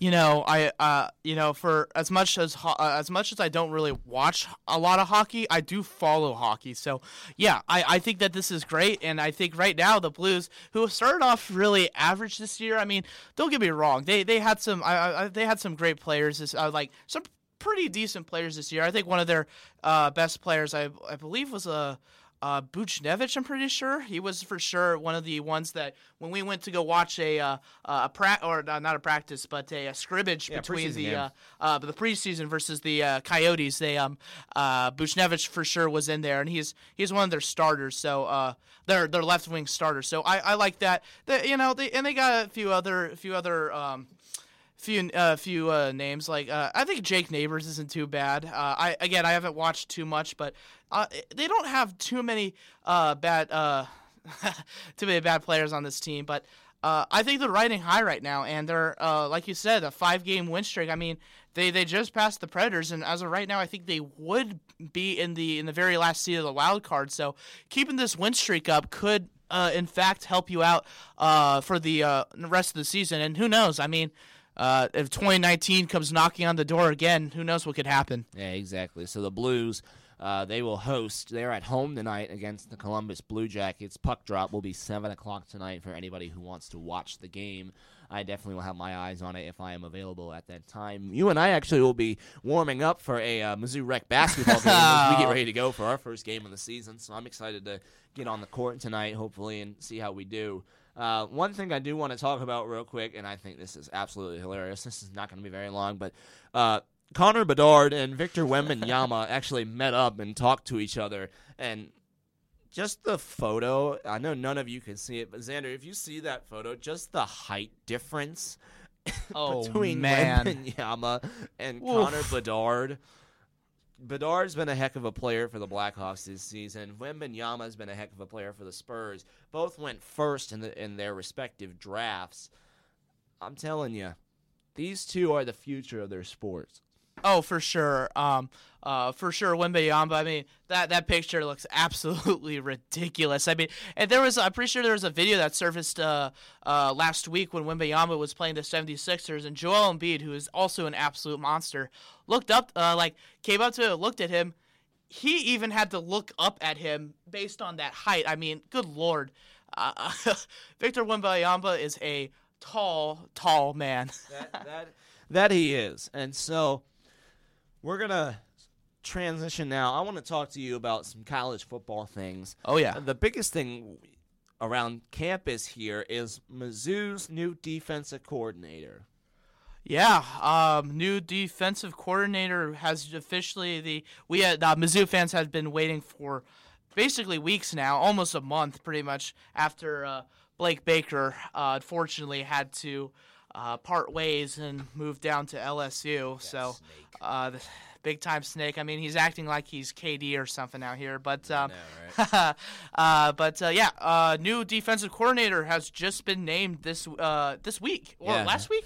Uh, I believe it was last week. It was a few days after our uh, broadcast, but uh, Corey Batoon is the new uh, defensive coordinator. He was the defensive coordinator at South Alabama, and now he will come over to Mizzou to replace Blake Baker, uh, who left to take the job, the defensive coordinator job at LSU under Brian Kelly. Uh, Batoon had the 25th ranked defense in the country, and I'm telling you, man, we've got some good guys coming in next year.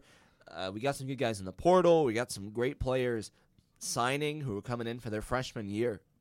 This death row defense, even though it's under some new management of Batoon, I think they're going to have a heck of a year.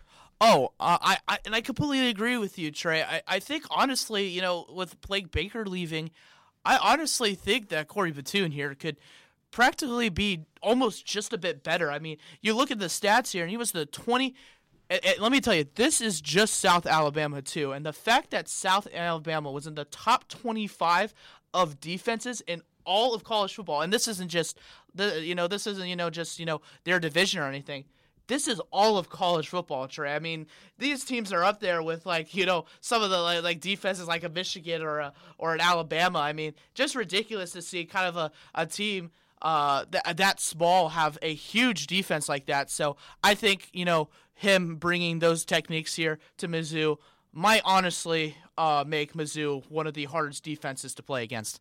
Yeah, they have to be when you go up against great teams in the SEC. You've got Alabama, um, Georgia, Texas, and Oklahoma now added to the mix. I mean, this is you got to have a stellar defense if you want to perform well in the SEC, especially with Mizzou, as they want to be atop the SEC this upcoming year. Uh, Xander, I wanted to ask you this one thing real quick. Um, do you see the path for Mizzou to win the SEC, even though it's going to be tough? What do they need to do? Well, listen, it it, it, it was tough last season, and, it, it's going to be tough again. I mean, Georgia's coming back. Uh, there, even though Mizzou will not be playing Georgia this year, I mean, their their team is still very stellar, even without Brock Bowers. I think they're going to be just fine. Uh, Alabama, Alabama is very questionable when it comes to the top this year.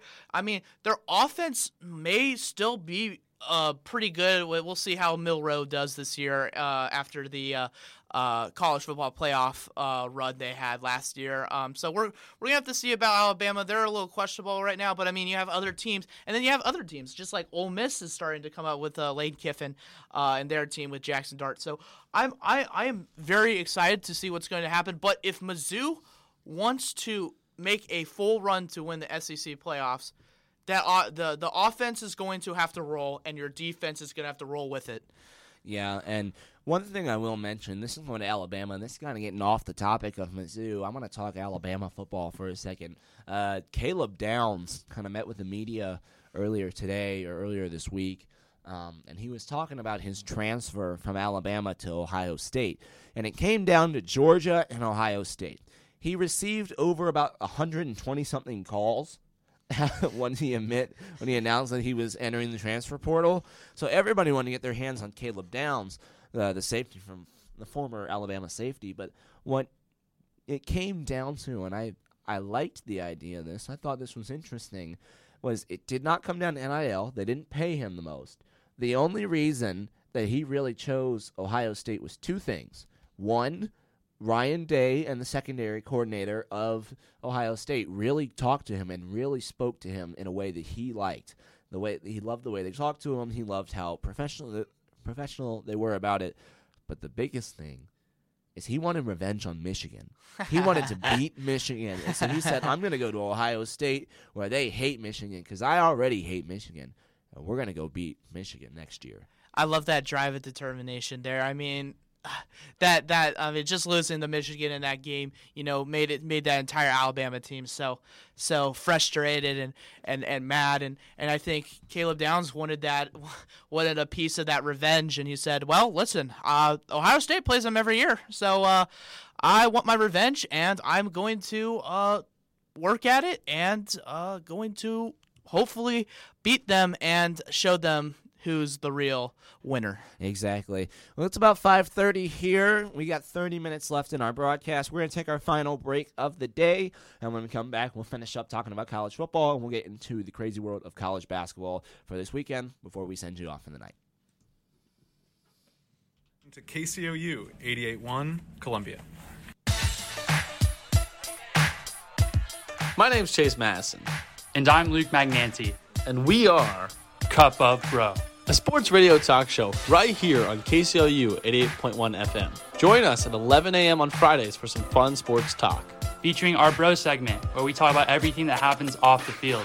And drink a little bit of coffee too. So be sure to tune in to see what we got brewing up. Saturday in Columbia is KCOU Sports Saturday. Tune in right here on KCOU 88.1 FM Columbia for all day sports talk starting at 9 a.m. Cap off your Sports Saturday with coverage of Mizzou football from the student voice of the Missouri Tigers. Don't just Saturday, KCOU Sports Saturday. Just get in and talk about it. I've got to go home. Oh, come on, Carrie. We're going to a new place. Don't be But she wants to go home, right? Let's go. Yeah, hold it. Whoa. You okay to drive? Yeah, fine. You sure? Relax. What's a few beers? If you don't stop your friend from drinking and driving, you're as good as dead. Drinking and driving can kill. Looking for something that smashes sports content and video game content together into one big late night radio sandwich? Listen to Quarter Circle Backboard, a show in which your boy Chris Mitchell brings you the latest and hottest in sports news that you like and video game news that I like every Friday night at 11 p.m. on KCOU. I talk about everything from football to basketball to Street Fighter to Fallout to you name it. Is the worst thing up past your bedtime? Tune in and find out.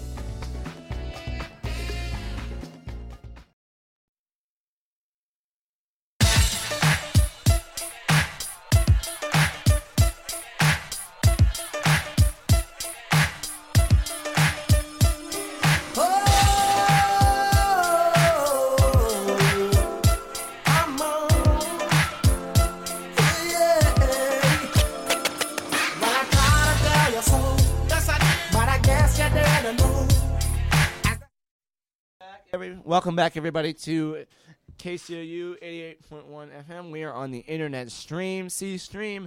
My name is Trey Butler. I am here with Xander Kobold, and you are listening to Coast to Coast. This is our second episode.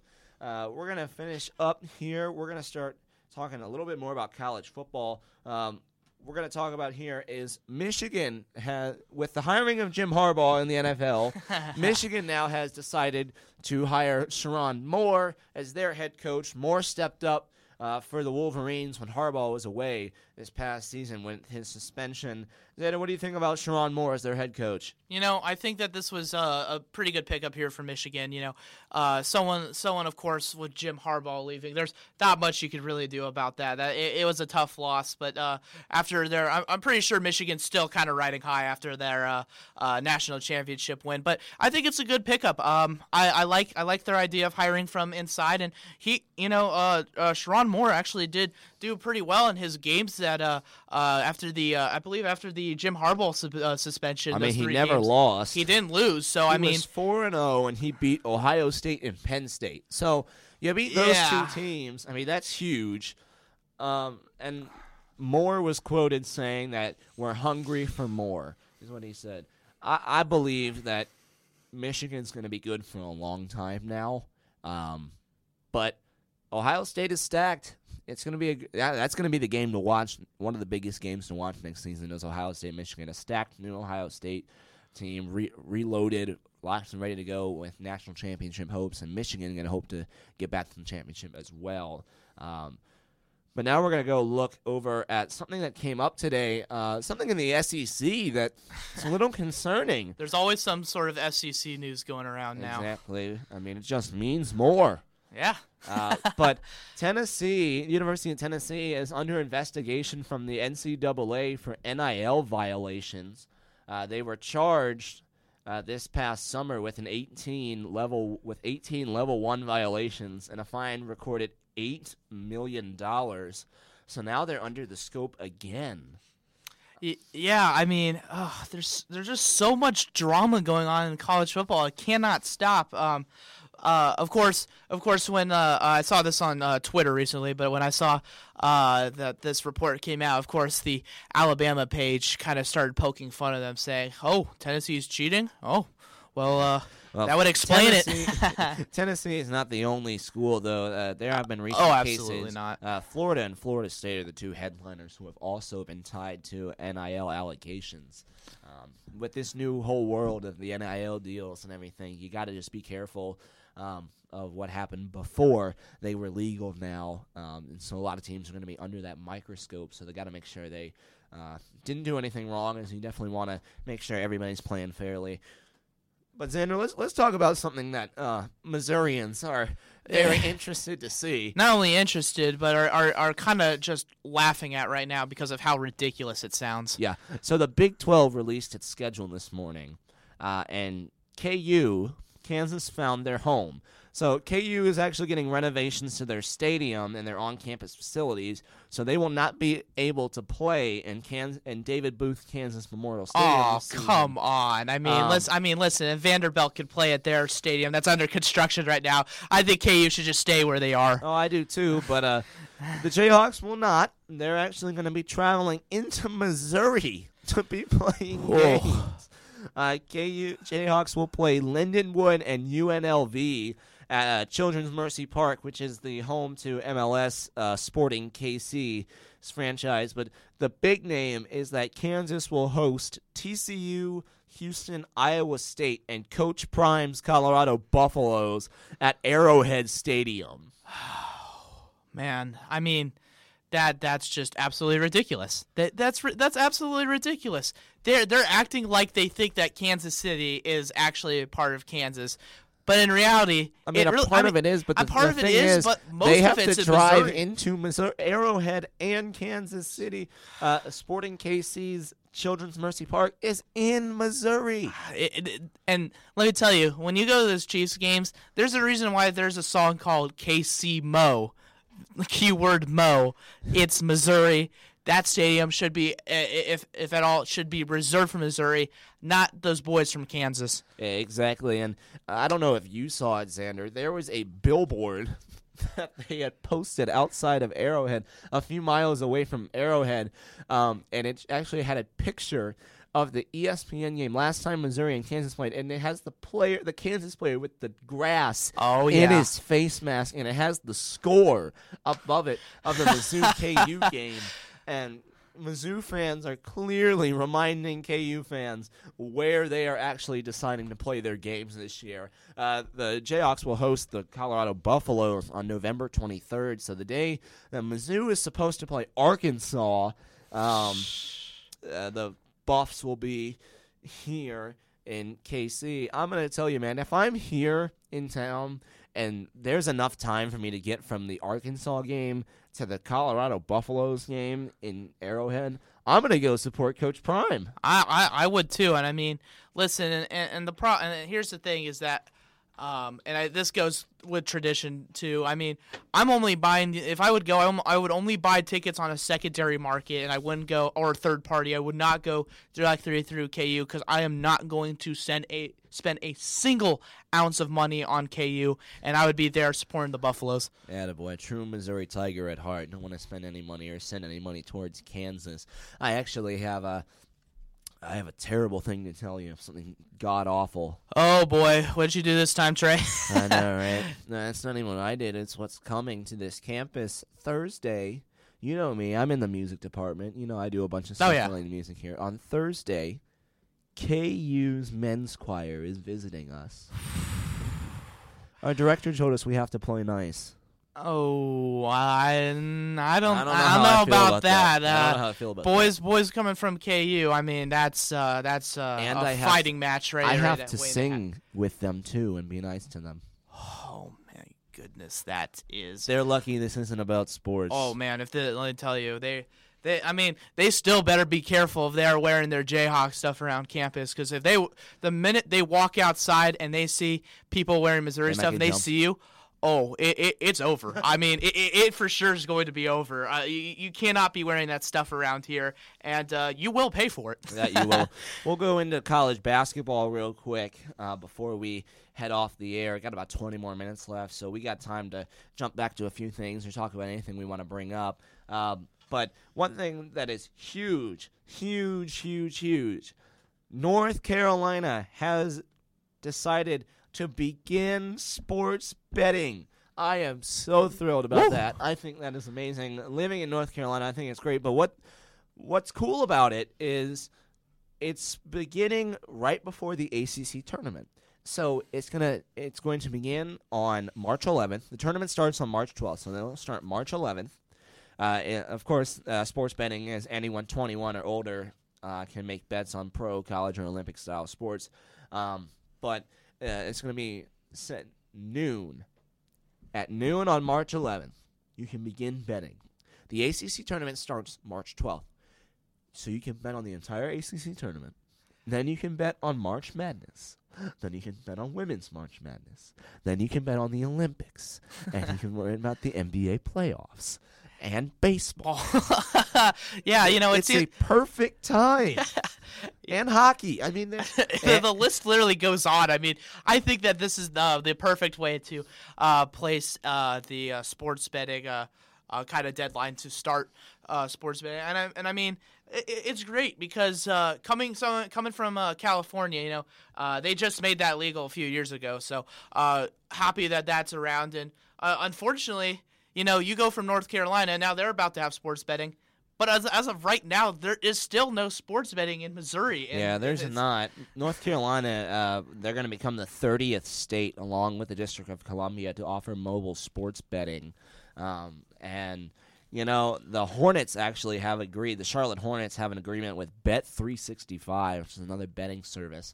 So, uh, the state of North Carolina really getting into that really um, cru- uh, cruel yet also rewarding business of sports betting. Yeah, uh, I think I think that's a great first step for them, and uh, you know we gotta. Uh, I I hope that in the uh, near future here, Missouri can take those next steps uh, coming up soon. Yeah. And now we talked about sports betting. We talked about how it's in North Carolina. But Xander, this Saturday, 5:30 tip off.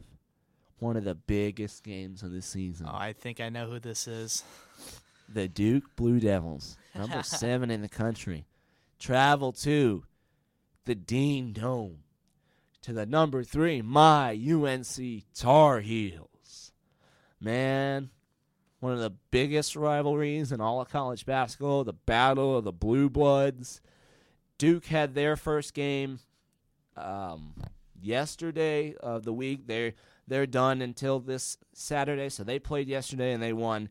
Carolina will play tonight. They are at Georgia Tech, and so they will they will go there for their little final uh, warm up game before the Duke game. Hopefully, they don't drop it here. Carolina has a tendency sometimes to drop it out of nowhere. Just a little bit. Yeah, they do. Uh, South Carolina and Tennessee are actually playing right now. Uh, South Carolina's up 7 5, 14 43 to go in the first.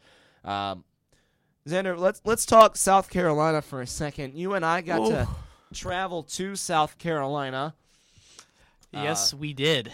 They did not make the top 25 rankings. They were the highest vote getter that did not get in. Uh, that yeah, that actually you know shocked me. I I for sure I was telling Trey after the broadcast after the unfortunate loss for uh Missouri uh, Missouri men's basketball team. Um, I I think I I thought for sure they were they're gonna get ranked. I mean they they literally beat up Kentucky, and I don't know if it was maybe because there was uh many many teams maybe didn't get upset this past weekend, or it was just because they only beat Missouri by eight. I mean who knows, but. Uh, it, it really did surprise me. I mean, they're they're doing really good, right? They're they're on a roll right now, and uh, if they beat Tennessee, I mean, you got to think that they have to be ranked by then. I mean, how how, how much you know? yeah, how if much you beat the number five team in the country, you're going to definitely be ranked. I'll tell you this though, to no surprise at all, BJ Mack is leading right now in scoring. Shocker. I know BJ Mack. Um, if any of you did not catch the broadcast this past weekend, BJ Mack was the leading scorer. I believe he had 20 uh, something, twenty something points, um, and he was a factor. Mizzou could not stop him, no matter what they threw at him. Um, and so the Gamecocks are riding high right now.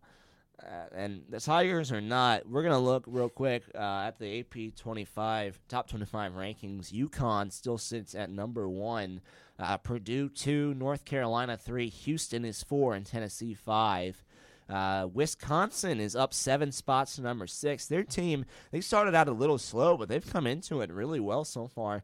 But one thing I do want to mention that I do want to look at here, and I think is interesting. You know, we've had a few past years ago where some teams were undefeated going into March Madness, and they got a number one seed. That is not the case this year. Number one seed, number one team in the country has two losses. Number two team, two losses. Yeah, it's- number three, three. Number four, two. Like these teams are beatable. And that's what I love about this. And that's the best thing about March Madness is that none of these teams are immortal. Right, and I, I completely agree with you. I mean, the the fact I don't think I've ever seen, and, and this is something I didn't bring up in our last broadcast, but I think after last year's March Madness, I mean, it's brought on a huge surge of just a bunch of upsets. We've seen a surge of upsets all season long.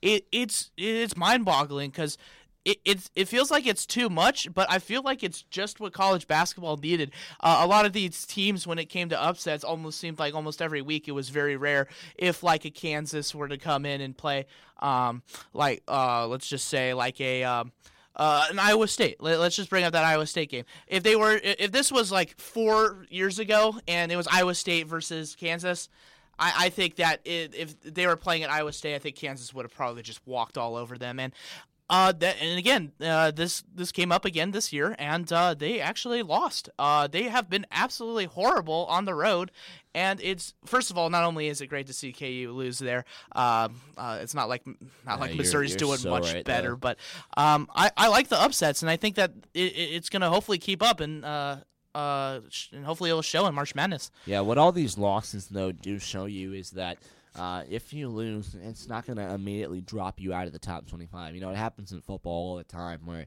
somebody loses and they're dropped out of that top 25. Some of the bigger names though that are surprising to see on here that you have not seen in a while. This is new for me. Uh, New Mexico is on there. Utah State is on there. Uh, Alabama now jumps into the rankings. Oklahoma has severely dropped. Uh, Florida Atlantic's on there. One of the teams that has dropped that I was surprised and I was impressed thoroughly by the win to beat this team was Auburn. Auburn's drop, I was thoroughly impressed with Alabama's uh, win against Auburn. Auburn's one of, been one of those teams all season for me where I'm thinking they are one of the best teams in college basketball, and if they get hot in March, they're going to be a team to look out for that could possibly win the whole thing. Yeah, I, I I've been I've been impressed with most of the SEC teams this year. I mean, including one including but I mean- excluding one team that Well, uh, I unfortunately we have to cover. But uh, Yeah, we'll get to them in just a second. I'll tell you, you know, the SEC typically is not a basketball conference, but in the past few years, uh, they've gotten some star players in the SEC, and they've really started to pick up their play in basketball and really become a um, a force in the basketball world. Yeah, um, I, I, I, I agree. Uh, we got you know, like you said, Alabama has came from came from like absolutely nowhere a few years ago. I mean, Alabama like was basically almost non-existent when it came to men's uh, men's basketball, but now here they are, and they're they're consistently always feels like they're making the rankings and always making. Uh, last year they had a uh, interesting run going into uh, March Madness. Uh, they did fall short to uh, my team, San Diego State. So um, very happy about that. But still, not to mention that Alabama is starting to make a comeback. In Tennessee, Tennessee actually has been pretty good in the past when it comes to SEC. They're one of the few that few teams that do stay pretty consistent in SEC play. Um, uh, but again, like you said, Auburn, Auburn, another team who in the past uh, wasn't really talked about too much uh, when it came to men's basketball. Now here they are, you know, in the top twenty-five. All right, man. Let's get to them. Oh man. 0 and 7 in SEC play. Ugh. 8 and 12 on the year. Can we, can we just formally end the season, please? Like, let's can we end the end this pain? your last place in the S- SEC, uh, Missouri Tigers. it's not been a good year so far, man. Uh, oh dear. You know what they say. Hello, darkness, my old friend. Oh man. I think I think this is how every Mizzou fan is feeling right now about the men's basketball team. oh yeah, Uh, that's how I'm feeling. Uh, BJ Max scored 21, and that's the that is the points I got. The transfer from Wofford, 21, uh, held off Missouri 72-64. Uh, the Tigers will have uh, their next game uh, against Arkansas tomorrow night. Arkansas is third to last, I think. Yeah, uh, they're play. yeah they're having a down year, but they are. I don't think they're having as much as a down year as Mizzou is Oh having. yeah. Uh, it's so I mean, the I mean the next two games for Missouri are their ne- are their best shots to win an SEC game. Oh, they play that- they that- play Arkansas tomorrow night. They play at Vanderbilt Saturday. If they beat Vanderbilt, I think you and I are going to have a celebration here on the broadcast I- next Tuesday. I I mean, I it, this sounds completely crazy, and I know this probably won't happen. But if at any point we actually do uh, like beat Arkansas, I say consider it an upset.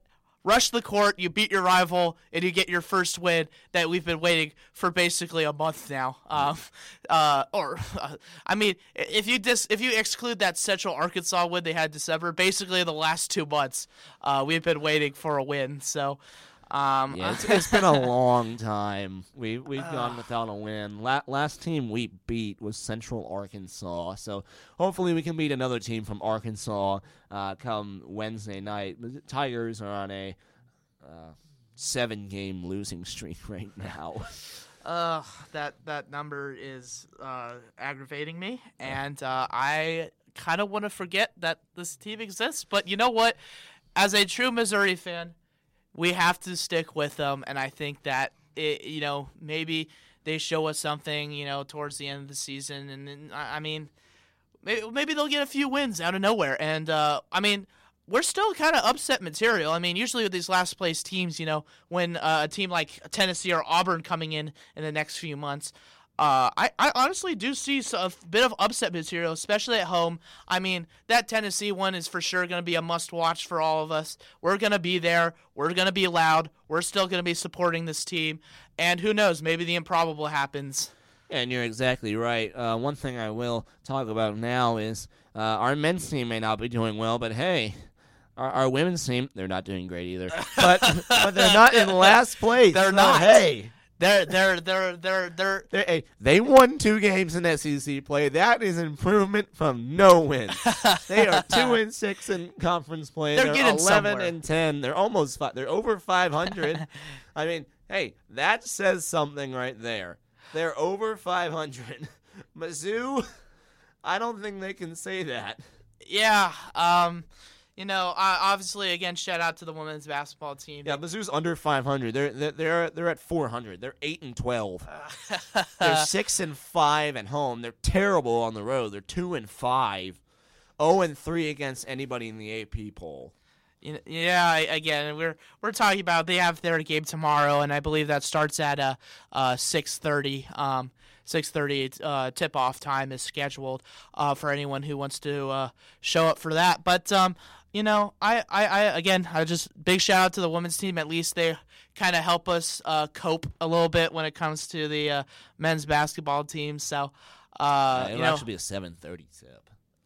Oh, excuse me. Sorry, 7:30 tip. Wow, that that is a late game for college Late basketball for a terrible- for a for ter- two terrible terrible teams. the 10 and 10 Arkansas Razorbacks who are 1 and 6 in conference play against the 8 and 12 Missouri Tigers who are 0 and 7 in conference play. 7:30 tip off on the SEC network. Arkansas is on a, a 3-game losing streak. Tigers are on a 7-game losing streak. Uh, Razorbacks score more points per game. They shoot a little worse from the field. They get more rebounds. They don't get as many assists. They get more blocks. They definitely don't get as many steals. So I'm guessing, I mean, based on the stats, it really looks like Tigers are just going to have to do what we said they had to do in South Carolina and what we've been saying they had to do every single game this entire season. Box out and rebound the ball.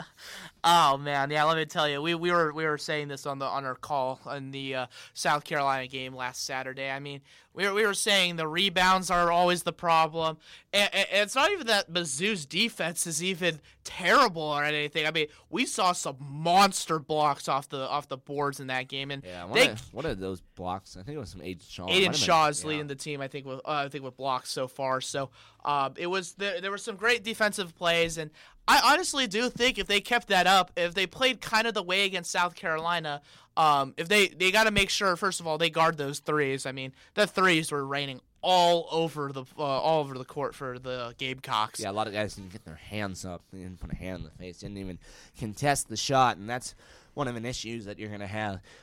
All right, Xander. Well, as we wrap up, got about five minutes left here on our broadcast. We're going to talk about our trip. Yeah. Um, uh, other than the uh, uh, Mizzou game, uh, how how'd you enjoy your first experience in North Carolina?